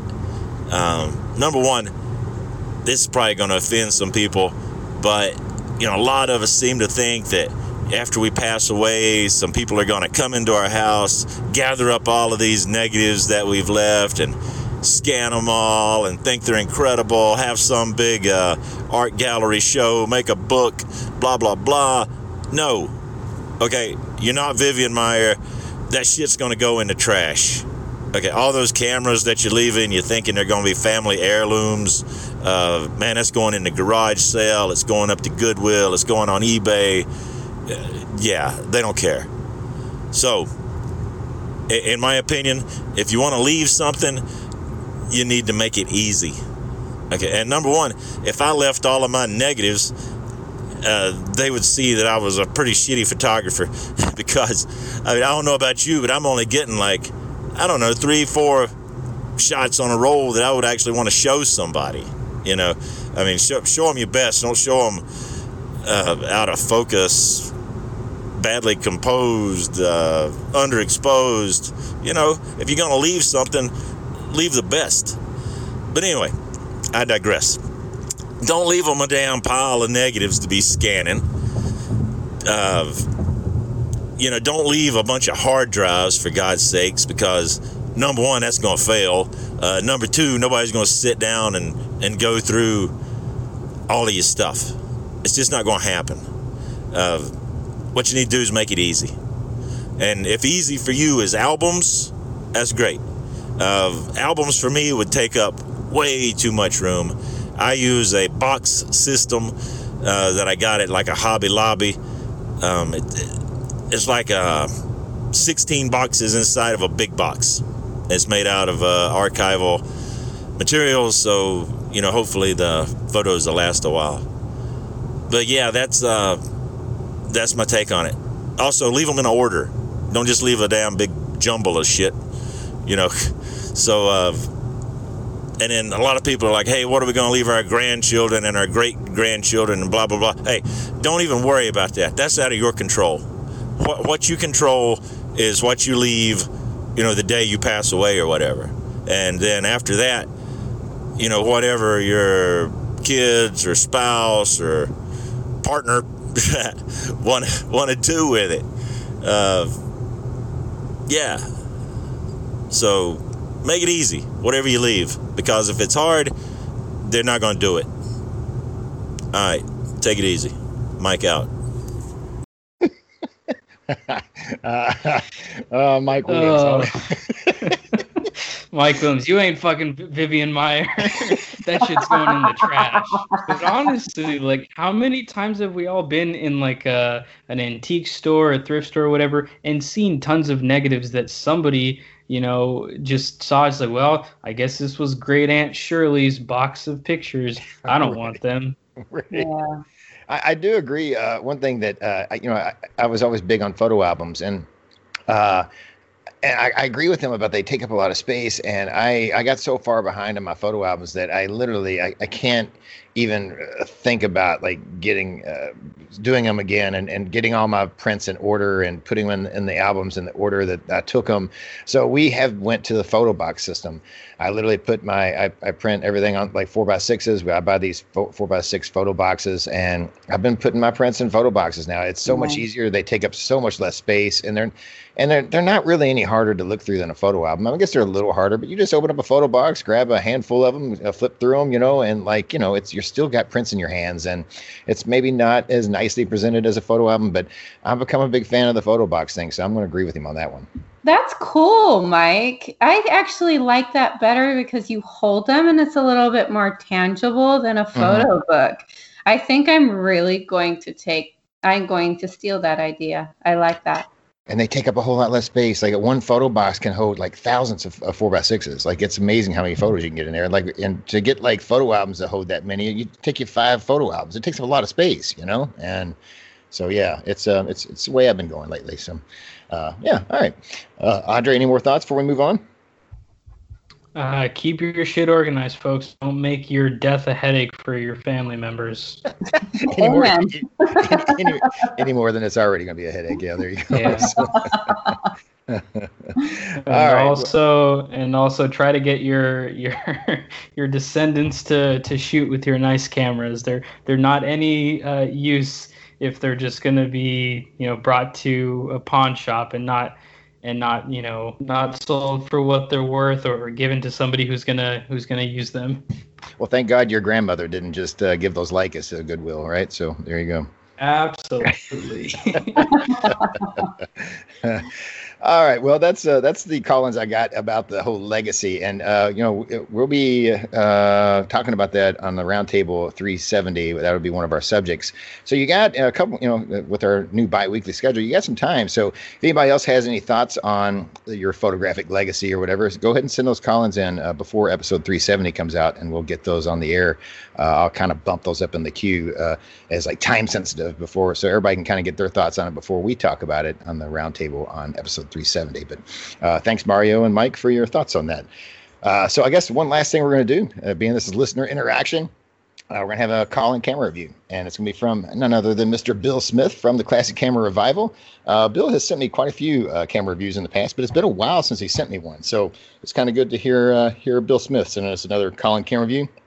I'm sure you're all super shocked and surprised. It's about a Nikon, and uh, so it's a Nikon F2 from Bill Smith of the Classic Camera Revival. So let's see what Bill has to say about that. Hi, it's Bill Smith from the Classic Camera Revival with yet another phone-in review. Well, maybe more an overview than a review, but hey, work with me here. The Nikon F2. Well, there are more than one, but we'll just say the system, Nikon F2. And I will say, you know, if you're looking at Nikon Pro bodies, I think Nikon hit this one end of the ballpark until the F3 came along. But the F3 has some Achilles heels. But we're talking about the F2. The F2 came out in the early, I think 1971. Uh, it was the improvement on the Nikon F. And there are many improvements. Like, for example, uh, Nikon F, you had to take the back off to reload. Whereas the F2, you just have to open the back up. Uh, the F2, like the F, was also a system camera. So you have different meter heads, focusing screens, you can put on a motor drive. And of course, the big difference between the F and the F2 is the F2 went with uh, silver oxide batteries, which are much more plentiful uh, than the old school Mercury 625s the F uh, ran on. Uh, the Nikon F2, uh, I would say it's about the same weight, same size. Uh, all the meter heads came in black. The bodies themselves came chrome and black. Uh, again, variety of meter heads. If you're looking to buy one, I would, and you're on a budget, I would look at just the plain Jane F2 Photomic. Uh, it takes pre-automatic indexing glass or AI glass or AIS glass, provided it has the little bunny ears on the lens. Uh, the camera goes up to one two thousandth of a second. I believe the shutter sync speed for flash is one eightieth. I gotta check that. It's a, a memory. Um, generally, if you want to buy one of these, you're looking at about, oh, I don't know, about 150, 200 US, depending on the example for the Photomic. Now, things get a little trickier as time goes on because, you know, meter heads evolve and they get more expensive. Because you've got the F2S, which has LED readouts, but still has the same CDS um, cells to measure light. Then you have the F2SB, which is a rare beast. They only made them from 75 to 77. They came with the silic- blue silicon cells. And again, if you look inside, you're going to say, hey, this looks a lot like the Nikon FM meter readout. You're correct. I'm going to bet to say the same guts of that wound up in the FM a few short years later. Now, the big change, of course, is 1977 when Nikon introduced the FAI mount, and then the plain Jane Photomic became the F2A with the DP11 meter head, and the F2SB became the F2AS. Um, again, the AS is the pinnacle of the F2s because of the blue silicon um, silicon uh, cells in the meter and just made for much more accurate and stable metering. Um, again, be prepared to pay a premium for this body because, well, again, they were the best. Uh, you're looking at anywhere between, I don't know, 350 US upwards of sky's the limit. Um, I remember having just to buy a meter head and that cost me the same as a complete camera. So yeah, um, F2s. Uh, I kind of highly recommend them if you're thinking getting into Nikon and you got a bit of a budget. Uh, you know, uh, depending on what your what lenses you have or what you want, the f2 is the platform for you. What's it like to use? Well, it's like a real heavy duty pro body SLR. Uh, it just feels right in your hands. Uh, the meter is actuated by the advanced lever, so you pull the lever out, boom, the meter's on. You want to turn it off, you put the meter in. Uh, the one caveat with the F2, never store it with the shutter cocked bad things happen. Uh, check out Sover Wong's site. He'll explain it to you. Again, Sover Wong's kind of the repair guru for all things F2. He's based in the UK. Haven't used his services personally, but those who have swear by him. Anyway, this is a super long phone in review, so Mike might cut this short or what have you. Anyway, it's Bill Smith from the Classic Camera Revival, waxing lyrical on the Nikon F2. Talk to you soon. Well, thank you, Bill Smith, Bill Bill Smith from the Classic Camera Revival for uh, uh, definitely helping us nerd up this podcast uh, as much as we possibly could with uh, some real Nikon nerd talk. So, uh, you, uh, you know, I, he mentioned uh, like leaving the shutter shuttercock being bad for that particular camera. I always wonder that because man, I know a lot of times I'm guilty of leaving the shutter cocked on a lot of my Pentaxes. I've never had a problem with it, but I always worry like, should I like change? The way I shoot because when I take a photo, I immediately just instinctively advance the film. Uh, and like sometimes I'm done, I end up not knowing, I end up being done for the day. So it stays in the camera bag, shutter cocked for, you know, for me, it could be a year before I get back to it. So, but I was, I've only heard of, I've only heard of very few cameras that, that, you know, the, the overwhelming consensus is to not leave it uh, cocked and like the the Mamiya RB67, they say to uncock the the the leaf shutter lenses if you're not gonna use them. And there's and there's a you're supposed to do it with your fingers on the back of the lens. So i think unless it's a situation like that where it's it's either said by the manufacturer not to do it or the overwhelming consensus from both the community supported by repair technicians say not to do it i would you know, leave it uncocked, but otherwise, you know, I think you should be fine. Yeah, I haven't seen, I haven't had any ill effects from it yet, but I always, uh, the OCD in me kind of, kind of worries about it sometimes. But uh, uh, Roxana, any thoughts on this one? Well, I just learned something new because I was just listening to you guys and I was like, I have never heard that before in my life. and I'm like, and I have just been like spinning my wheels on all right, now just, just, just, just, something else, just something else to worry about, right? So, oh my thanks, guys. I worry about like just keeping. I have random rolls of film in my cameras. I worry about the batteries, and now I'm like, great. Now I have to worry about that too. Very nice. Well, um, any of y'all uh, had an F two? Have you any, either of you ever shot? I, I haven't. Obviously, I've never. I don't, I've, I don't. I don't own any Nikon's other than my APS SLR.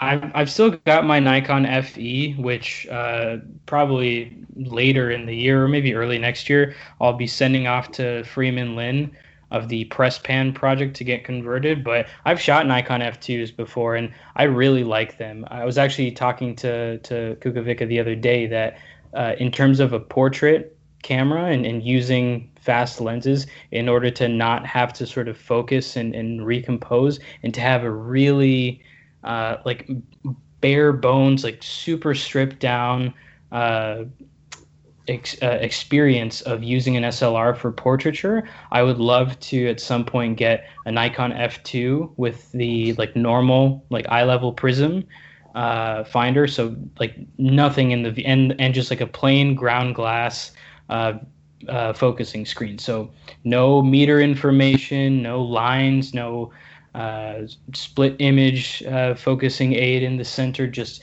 pure ground glass in a in a 100% three by two aspect ratio. Um, and then just metering externally. I, I'm really, really looking forward to something like that in in the future. Uh, I, I I think it's funny that Bill said that I might cut that short. Uh, I, I, never cut a call in short. Like uh, when you see the length of this episode, you know we don't cut anything short in this podcast. So, but uh, thank you, Bill, for your uh, calling camera. He actually sent me another one too, so we'll have another one from him uh, in, in, a future episode. But uh, always appreciate his knowledge. The, the, if you if you want knowledge about cameras, the classic camera revival guys are, are your go-to on that for sure. Um, but if you would want to send a call in, like uh, what these fine folks have done uh, about your photographic legacy when you pass this mortal coil or whatever, or a camera review, film review, anything in your film photography journey. Uh, it's easy to do. Just uh, record audio any way you can. Easiest way is with your smartphone, just talking to your voice recording app and um, and just uh, send that file on over to negpositives at gmail.com and I'll get it in the queue to get on the air. Uh, so, uh, yeah, I've got quite a few uh, in the in the pipeline right now. So, uh, but you can always send them in. I just put them in. Uh, I play them in the order that I get them, and they, every single one of them does and will get played. So. All right, well, I think we're ready to wrap up the segment. That's all the uh, we have, and we're going to take a little break here, and you'll hear the the usual music, whatever the song is that I put in, the little little break segment here. and as soon as we come after that music, we're going to go to uh, the last of Roxana's uh, interviews with female photographers in the uh, film community. And uh, Roxana has done a, a, great job with this. And Roxanne, I can't thank you enough for all the work you did on all these interviews. And it's just been a real, um, uh, just a real joy. And it's been something that we've needed uh, on this uh, podcast for a while is to like make a greater effort to um, highlight some female photographers in the film community. And you really helped us do that. And I just want to um, thank you on on on an episode personally for doing all all that work. It has been my pleasure. I've had so much fun doing it. So much fun. It's just been so amazing um, interviewing such amazing, talented, um, and so down to earth, just females uh, in our community. It's been really fantastic. Well, we certainly appreciate it, and I'm sure the listeners do as well. And this uh, next, uh, this, the last of, and hopefully, hopefully not the last forever, but the last that we have in the pipeline at this point until uh, Roxana uh, leaves us again and, and misses us and sends us some, more call-ins, uh, some more interviews. Uh, this one is Jessica Dunstan, and so yeah, any any thoughts on Jessica Dunstan before we hear this interview? Oh, you will absolutely enjoy this she is i'm so happy that she ended up being my finale one because it was so much fun interviewing her so much talent and just so much fun to talk to. So i hope everybody enjoys this very awesome. Well, let's get uh, without further ado. Let's uh, take us a break, and after the break music, you'll hear uh, Jessica. I mean, um, Roxana's interview with Jessica Dunstan, and then we'll come back and wrap this show up. So uh, we'll take a break and be right back, folks.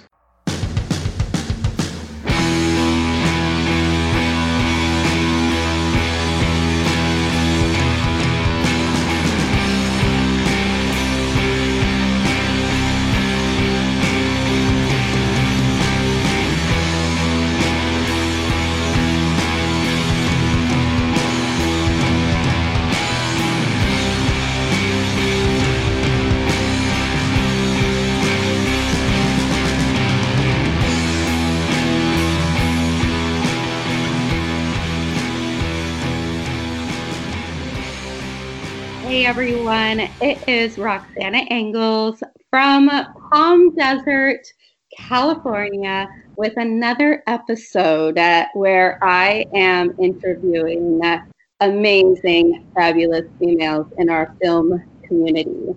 And uh, tonight I have somebody that I have been admiring forever. Basically, she captures photos, and they are these gorgeous, poetic, eloquent, um, just capturing emotion and intimacy unlike anything that I have seen. And just the way that she uh, has film working for her, I know you guys are going to love her. So it, tonight we have Jessica Dunstan. How are you doing tonight? Hello, hello. I'm well. How are you? I'm doing so good. It is um, warm and hot here in Palm Desert, California, um, like it is all year long. Where are you from?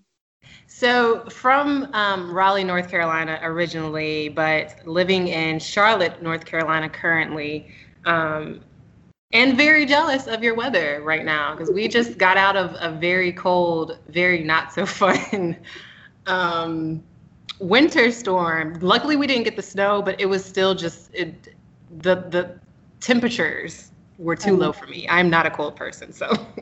Oh yeah. So I I I'm not either. Like I like I like the warm, but honestly, it gets so hot here in the summer that it starts to get crazy. It's like 120. So I'm like, okay. a little too crazy, but that's okay. Well, I'm glad you guys are out of that storm and I'm super excited that you're here talking with us tonight. So, how did you get into film photography? Sure. So, um, I really started shooting in February of last year, February of 2020. Um, and I started with digital. Really just wanted to get more into creative work because that's not what I do um, for my day to day job. And picked up a camera to kind of jump into that. Um, in June, I ran across, as I was kind of following more photographers in the area and around the country um, and even internationally, I ran into my first film photography profile. Um, Portrait Mommy, they are incredible and they exposed me to film in a way that I hadn't seen since like 1990s, like when everybody was doing, you know, disposable cameras or whatever. Yeah. Um, and once I saw her work, or sorry, their work, it made me really want to dig into film and understand it and you know work with it. it I just think it's incredible. So that's kind of how I got my start with that. So wait, rewind. You've only been shooting film for a year. Yeah, yeah. I got my um I got my film camera. oh, I'm sorry. Go ahead. You are seriously going to make so many of the listeners like, oh, we have this whole. I cannot believe that you've only been shooting it.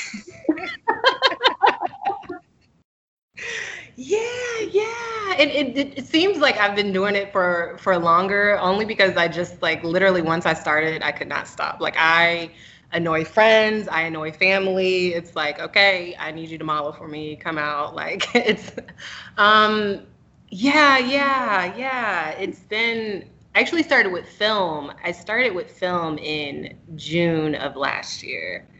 Um digital in February and film in, in June. And it's definitely a learning curve though. Like don't get me wrong. There's a lot of pictures that people do not see.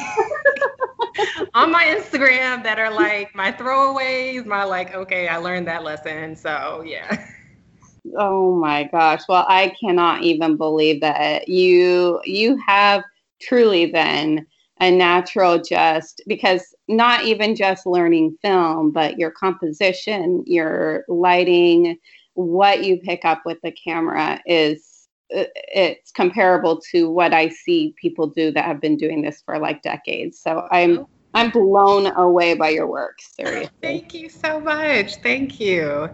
So, your first camera was digital. What was it? And then, what was your first film camera?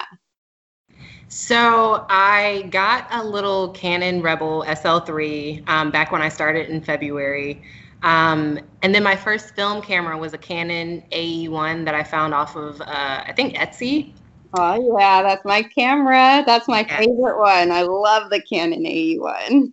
to this day, it is because you know once you kind of start in the the habit of picking up film cameras, it feels like you just don't stop. Um, so I have more than that one today, but to this day, that Canon AE1 is my favorite. Same, same, yeah. hands down. It was one of my first. It was one of my first, and I now have three of them that I toggle between because they are just amazing. So, yep, I gotcha. so, so what's your dream camera? Um, so I'll say um, uh, Mamiya seven, I think two, or I'm not sure how you say it. Um, but really, any sort of just like newer kind of autofocus medium format camera um, that does six by seven images is definitely next on my list. Like, um, I think Hassel Hasselblad has Mhm. um, one, and of course Mamiya. So one of those for sure. But they're just, you know, they're a little they're a little pricey. so that's definitely on the, the dream list. Well, that's why it's a dream, you know. It's like I have my own dream cameras that I can't afford, but you know, it's all good. It's not about the gear all the time, but we can still dream. Absolutely. but you have a Mamiya, don't you? Like, I do. I have the RB67, which is probably my second favorite camera. Um, it's the the the RB series, so completely mechanical, but there's something very satisfying about working it that I just I, I can't let go of. Yep. There's something about, I, and this is just my personal preference. There's something about a camera that doesn't need a battery. Like, yes. you can, it's like fail proof. You Yes. can like go out anywhere and you're not like, oh shoot, my battery died. I can't take pictures. Right? hmm And that that's really why I did the um the RB67 over the RZ because I was kind of going back and forth. The prices aren't too crazy different on um on eBay, but I just kept thinking like I really like I need a base mechanical no battery fault sort of situation medium format camera and I'm glad I made that decision and yeah Yeah, no, it's a really good decision, and the stuff that you're getting out from that one um, is is just remarkable. Gorgeous work. It's just so crisp and gorgeous. Um, so, out of the process of shooting film, what's your favorite part of it? Because it's really like there's so much from start to finish when you create an image with film. Oh my gosh. So it's it, it feels like I'm just about to list out every part of the process, but Go for it then. these are just my favorite. Like loading the film into the camera is one of my favorite things. Um, the fact that you just you cannot duplicate the look of film on digital. There's something just very um, inviting about film that I find that you don't necessarily find on digital unless you just edit the heck out of it. Um, it just has it, really has a warmth to it that that digital images do not have. Um, and I'd say the main thing that I love about film is just the fact that you have to be intentional about each of your frames, right? You you cannot be intentional, but then you're wasting money, right? Yeah. Um, well, and it, it does. It, it you have to kind of already. You already have to have. I don't know. It's like I, I and don't get me wrong for my digital people out there. I you know it has a place. It's good. I, I just there is. It's like intentional and, and there's something about loading it and choosing your platform. oh my gosh. It's just the whole the whole process is just like um and i and i joke with my models or whatnot because when they come i'll tell them like we'll do a couple of rolls of like 120 um and so i'll tell them hey we have like 18 to 20 frames and that's all we're doing. And so they're like oh well, that's gonna be quick. That's gonna be like a little like and i'm like no. No no no You're like you don't know what this process is. It's not 20 of the same. okay exactly exactly each each frame is a completely different you know Yeah. um, look or setup and it's just the intention that, that goes into every single frame i love that um, and it's even crossed over when i do pick up my digital camera i find myself even taking off the autofocus Yeah. um, and just going manual with it because it's just like i don't know it's so much more intentional Yep. You know what? I do the same thing. I have a little digital camera, just a little Fuji, and uh, um, I don't take as many pictures as I used to with it. yeah It's like one of this. I don't take. A, I don't like. What is it called? Spray and pray. Yes. That's the term. literally right which i'm not even gonna lie when i first started shooting Um, it literally was a spray and pray store. Like it was just like like two, three hundred, like ten of them have to be good. So it's like it's got to have something. If not, I can kind of manipulate it later. So exactly, throw it in Photoshop. I can still make it better. So it all works. oh God, yeah. No, with film, it's like a you know, I don't know. For me, it's therapy. I love it from start to finish. Yeah. Um, so you, uh, I have so many questions. It's like so many things just like popped in. I love the models you use. Is do you grab your friends or are they models or are you surrounded by beautiful people? it's, it is a mix of both. When I first started um, shooting, it was only friends. It was just like I, I just am lucky to have very photogenic friends. Um, and then as I got more and more into it, I started working with a lot of the models that um, model locally in the area. Um, so yeah, a little bit of both. Nice, nice. Yeah, I, I love. I yeah, I was like that was one of.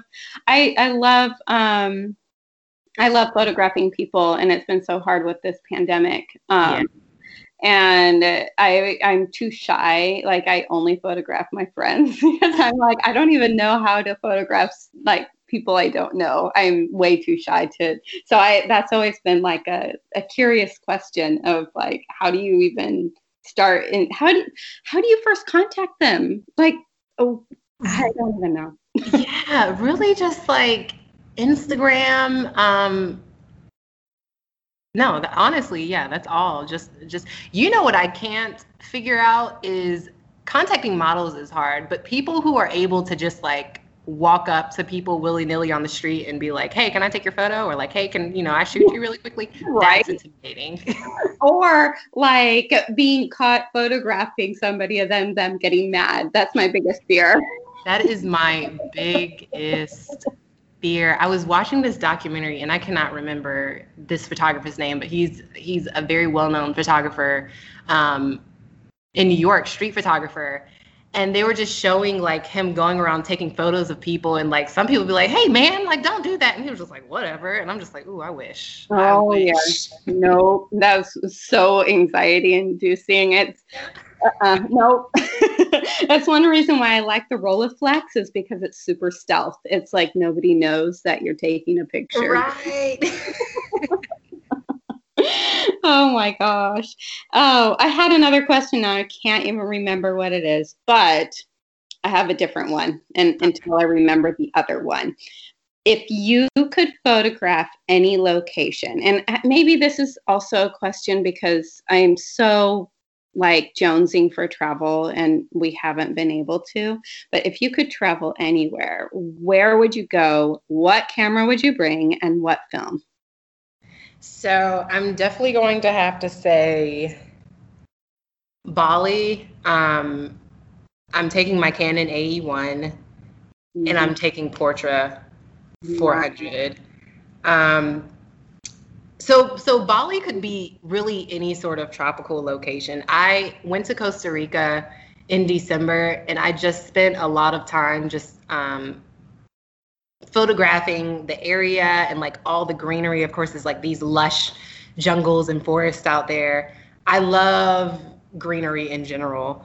Um, so definitely somewhere like that. Portra 400, I just feel like you can't go wrong with that one. That's gonna, you, you know, it's yeah the safest one, of course. Um, and then my Canon AE because it's light. I don't like traveling with a heavy camera, so I'm not about to take my Mamiya anywhere. like I'd like, good gosh, no. I I have so much forearm strength just from using that. a workout. I don't need a yes. workout. I did my arms today. Absolutely. So yeah, I would I would go with that. Nice. Oh gosh, Bali sounds amazing. And I'm so mm-hmm. jealous. I have always wanted to go to Costa Rica. That sounds were there did you see the monkeys? Were there monkeys? you know what? I didn't see them and I was told my whole trip like you're gonna see the monkeys, especially in the place I was staying, because I was staying like kind of up in the mountains, like a jungle mountain lodge situation. They were just like, "Oh, you're gonna see the monkeys." I heard the monkeys now. The monkeys were. you heard them? no monkeys. I heard them. Absolutely. I mean, I heard that they're like little thieves. Like they go and like they would like try and take your stuff. mm-hmm. Yeah, oh, that's fun. That's fun. Well, and you got to go then like right before everything kind of locked down too, right? Well, I actually went to Costa Rica this past December, and honestly, it was very like all of my stays were very remote. So I ended up, even though I was traveling, I ended up spending a lot of time by myself still, Yeah. um, which I wasn't mad at at all. I got to, you know. Yeah. Oh, you're lucky. How uh, wonderful. Ugh, that's that must have been a dream. Good Oh for my you. Good for you. That's like so needed, I think, for so many people right now. Yes. It's a little yes. bit of let's get out and I just want to see anything but the walls of my house right now. literally and that's why i had to go because i hadn't you know ever since the pandemic started of course like i'd just been um here and so i was just like i have to do some like i, I have to go somewhere i have to go somewhere Yeah.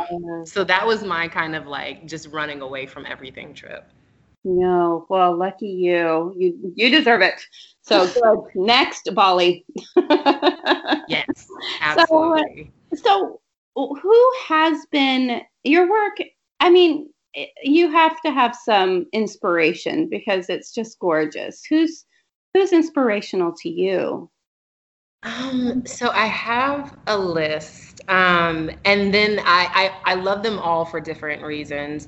Um, Brandon Hicks and Eric Carter um, both do a lot of medium format work, and their composition is just like, oh my gosh, it is so uh, just indulgent. I don't I don't know. It it just it, it's so good. It's so good. Um, there's a photographer, Allie Green. She does a lot of digital work. She also does film work, but mostly digital. And just her ability to color grade, um, especially black skin, is just unreal. Um, and then, of course, um, Gordon Parks. He is like a one of my old school favorites, right? Um, and then Andre Wagner, who really is giving me modern day Gordon Parks. A lot of black and white street photography and just photography about um, black life and you know black community and all of that. So all of them I draw a little bit from. Absolutely. That sounds just remarkable.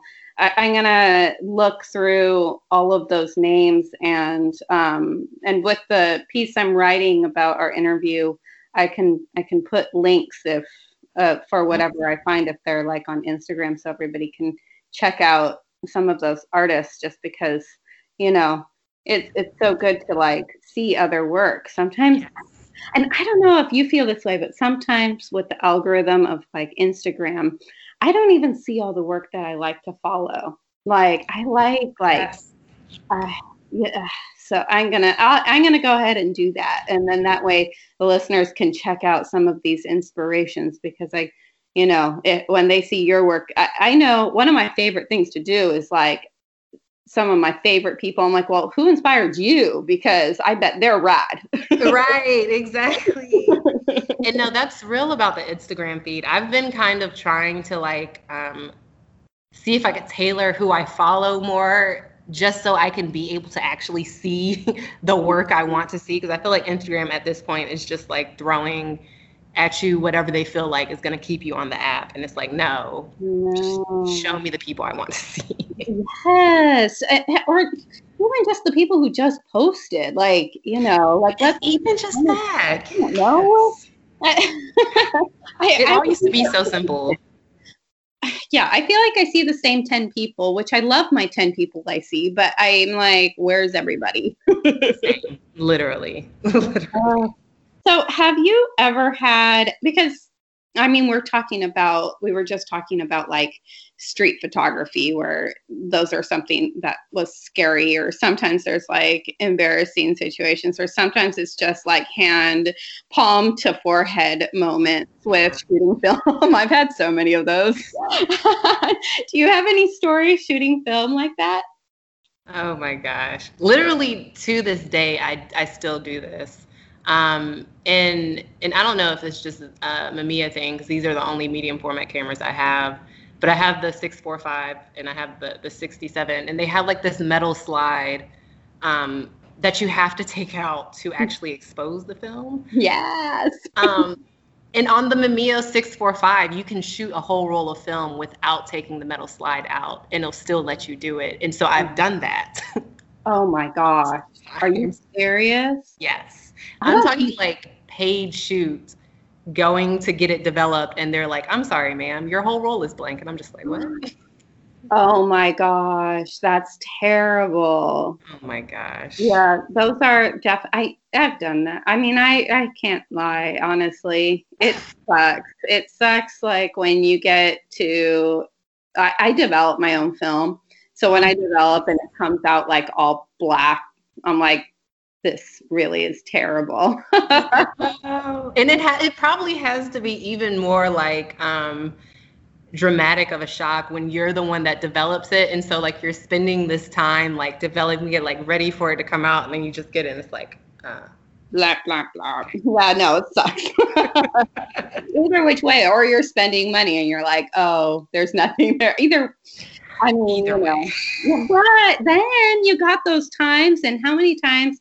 I don't know if this has happened to you, but like you don't think anything of the roll. Like you're like, ah, I kind of just Oh shot through this. Nothing really special is going to come out, and you're like blown away by like some magic surprises. literally literally and that happens to me often where it's like it'll literally just be like um like i just posted these these these photos of um, this girl i shot some like really tight portrait photos. And i literally just asked her to come over really quickly. I said hey i feel like shooting some, some photos. Just come over whatever. And those ended up being some of my favorite. And even like i did this um this photo series this this home series late last year. And one of the sets from that series is literally the set I put the least amount of time and effort into. I was just like, okay, let's just let's just get these. The other girl was coming in and and everything was getting rushed and I was just like, okay, let me just get this shot real quick. And the the shot that I was like, let me get this shot real quick turned out to be to this day my favorite shot I've ever taken in my life. Now, is this the Emerald City ones?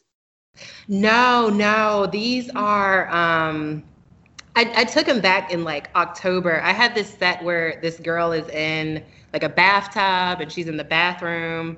Um, it up. like, joint or something. But there's this picture of like her back with like the spotlight on her back, and it was the most rushed, like last minute photo. oh, was it was it the one that like the one that one photo because you have a print shop and it's like Yeah. it's the one. I know exactly what you're talking Yes. That is Oh to, to this day literally my favorite photo and it was so just like random just like whatever let's just get this really quickly and it- best out the set so absolutely that i think that happens to me more than it does not Okay. Uh, you guys, I know that this is like audio only, but this photograph is pure magic. Like all I had to say was, "This is the one," and it is literally the most gorgeous shot. That, and you know what, Jessica? There's another one that I was going to ask you about too, because the the moments that you got. The couple that you had, and it looks like they're in mm-hmm. the kitchen, and it's so intimate. It's like I look at it and I want to cry. It's like oh. it makes me emote. I'm, I, and it's hard for photographs to do that nowadays. So we have so many photographs throwing at us, but it's yeah so gorgeous. How what what was that a photo shoot? Was that friends? yeah that was that was part of um so that was part of that series right so i did like all of these just intimate shots within a house right Um, so the bathtub, and then this couple like kind of cooking and being together in the kitchen. Um, so that's actually um, a friend of mine and his girlfriend um, asked them to pose for the shoot, told them to come over to my house, and we just threw up a light. And I was like, all right, let's do it. so, and they're very good. They're they're a real couple too. And what I like doing couples, I like for them to to kind of be in an actual relationship because I think it's um, that natural intimacy and affection jumps out um, when it's real. So Mm, that chemistry is real. It- absolutely, And you know what? Authenticity really does come through in photographs. yes, I mean, right? yes. Why is that? Like, how is that?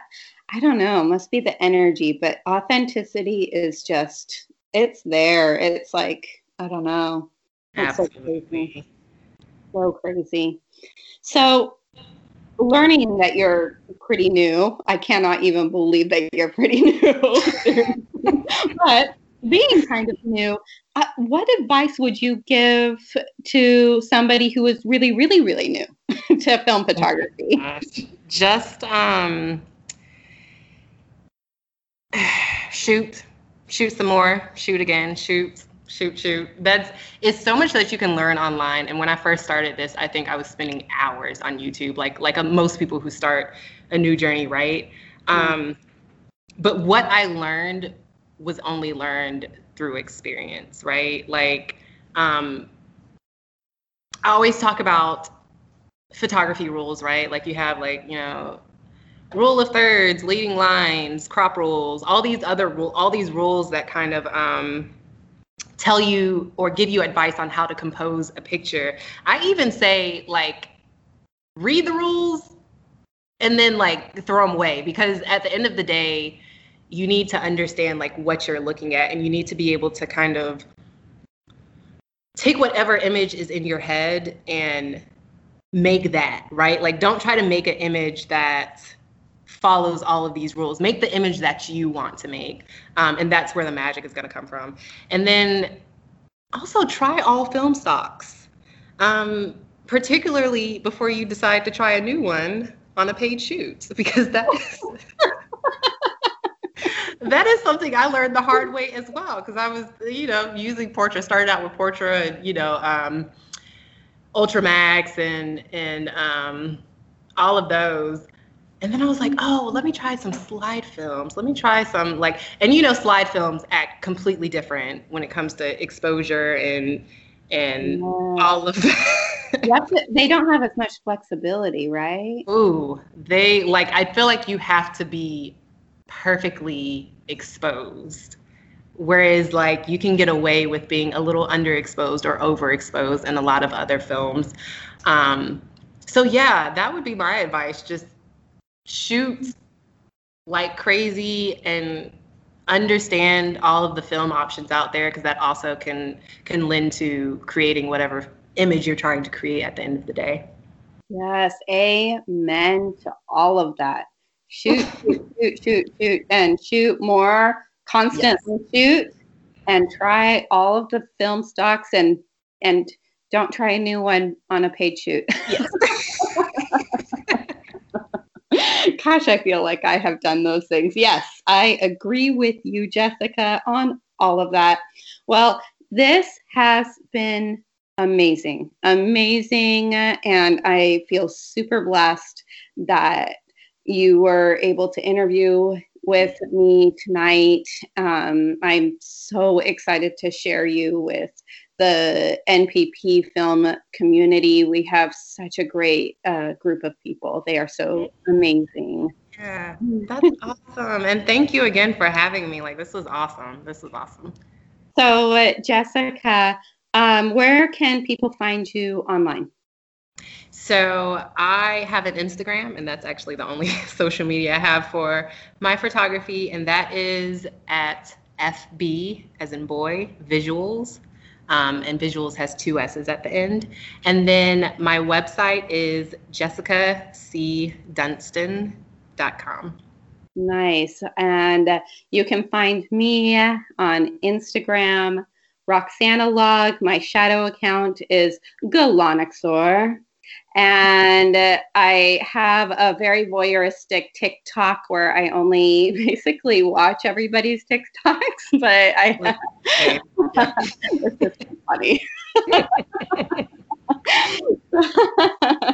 so uh, everybody, stay positive and shoot some cool film photos. That's it. Thank you, Jessica. Thank you.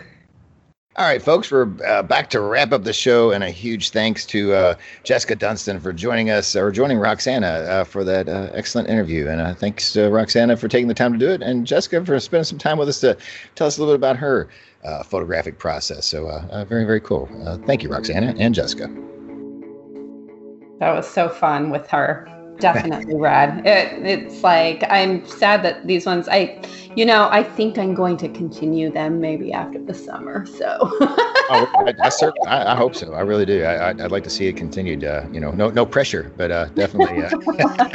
oh, there's just so many more to highlight. I, I I feel like it would be an injustice not to. So we'll That's see right. what happens, guys. I I, I want to. if you happen to be a female, uh, a woman photographer in the film community, you just send Roxana a message saying, "Hey, you got to have me on," and, uh, and, and just I just threw you under the bus there, Roxana. So that's yeah, no, actually, that would be amazing. I really, I don't think people understand how much I love it when people reach out, and I'm just so much. I, I mean, I'm mainly on the Instagram. I need to visit the Facebook one a little bit more often, but you know, if you're on Instagram, especially, just give me a shout out and you know, let me know. Awesome. Awesome.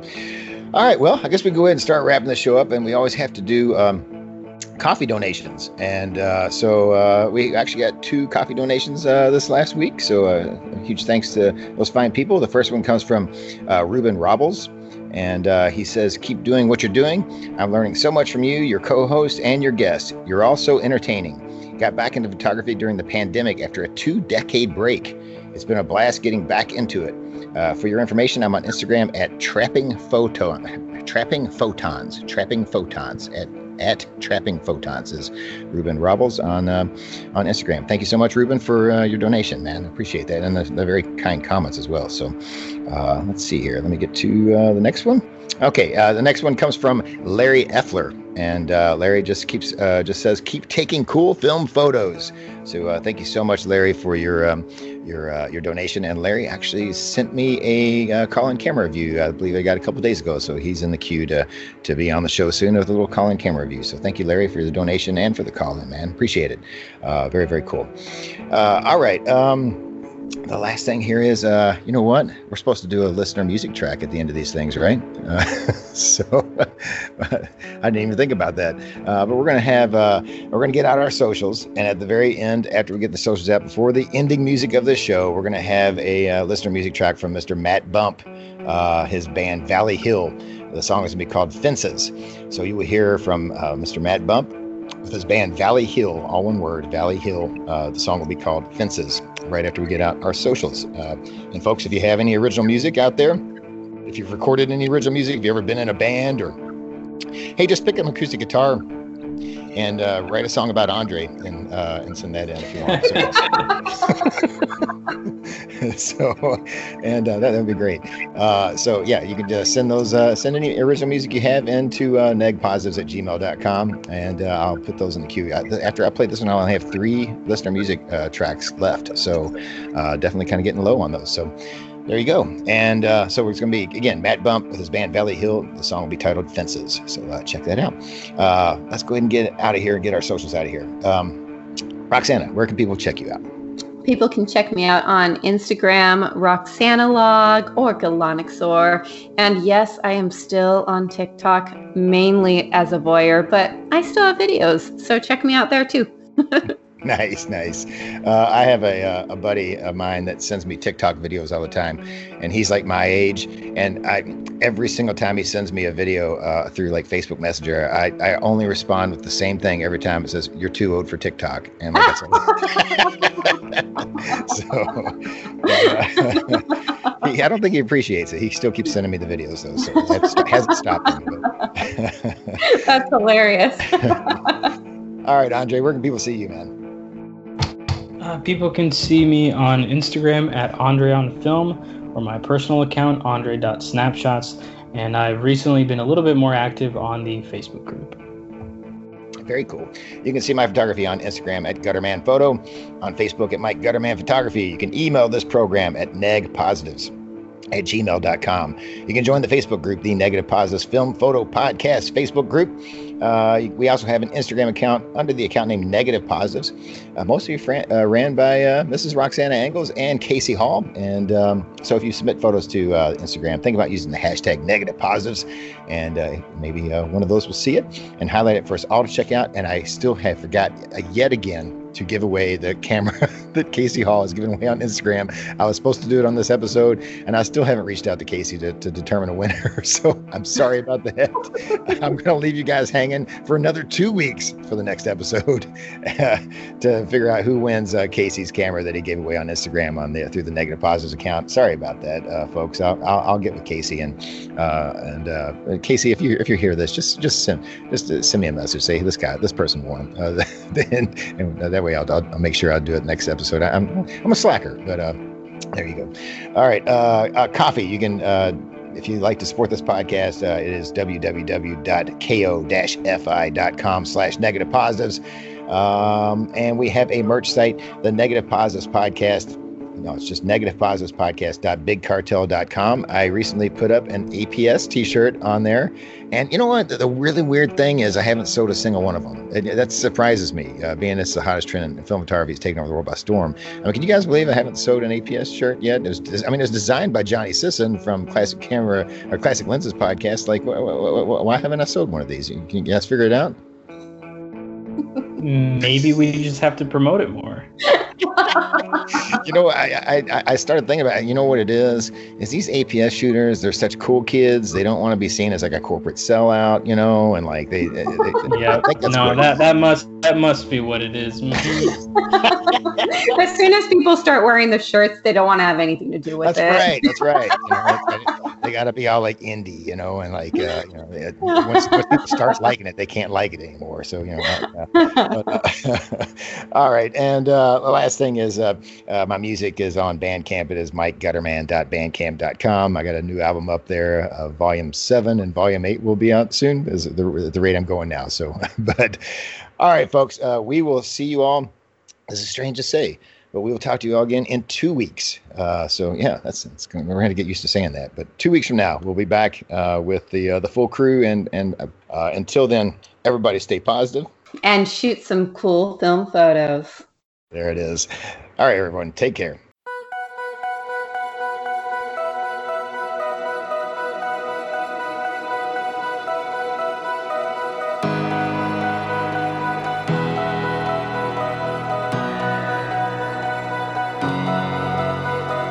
Life with no guidance, streets filled with violence, weapons to keep the that what they really bring when tension is tightrope walking? We need hope, but if I can't see your face, then it won't be easy to remind me that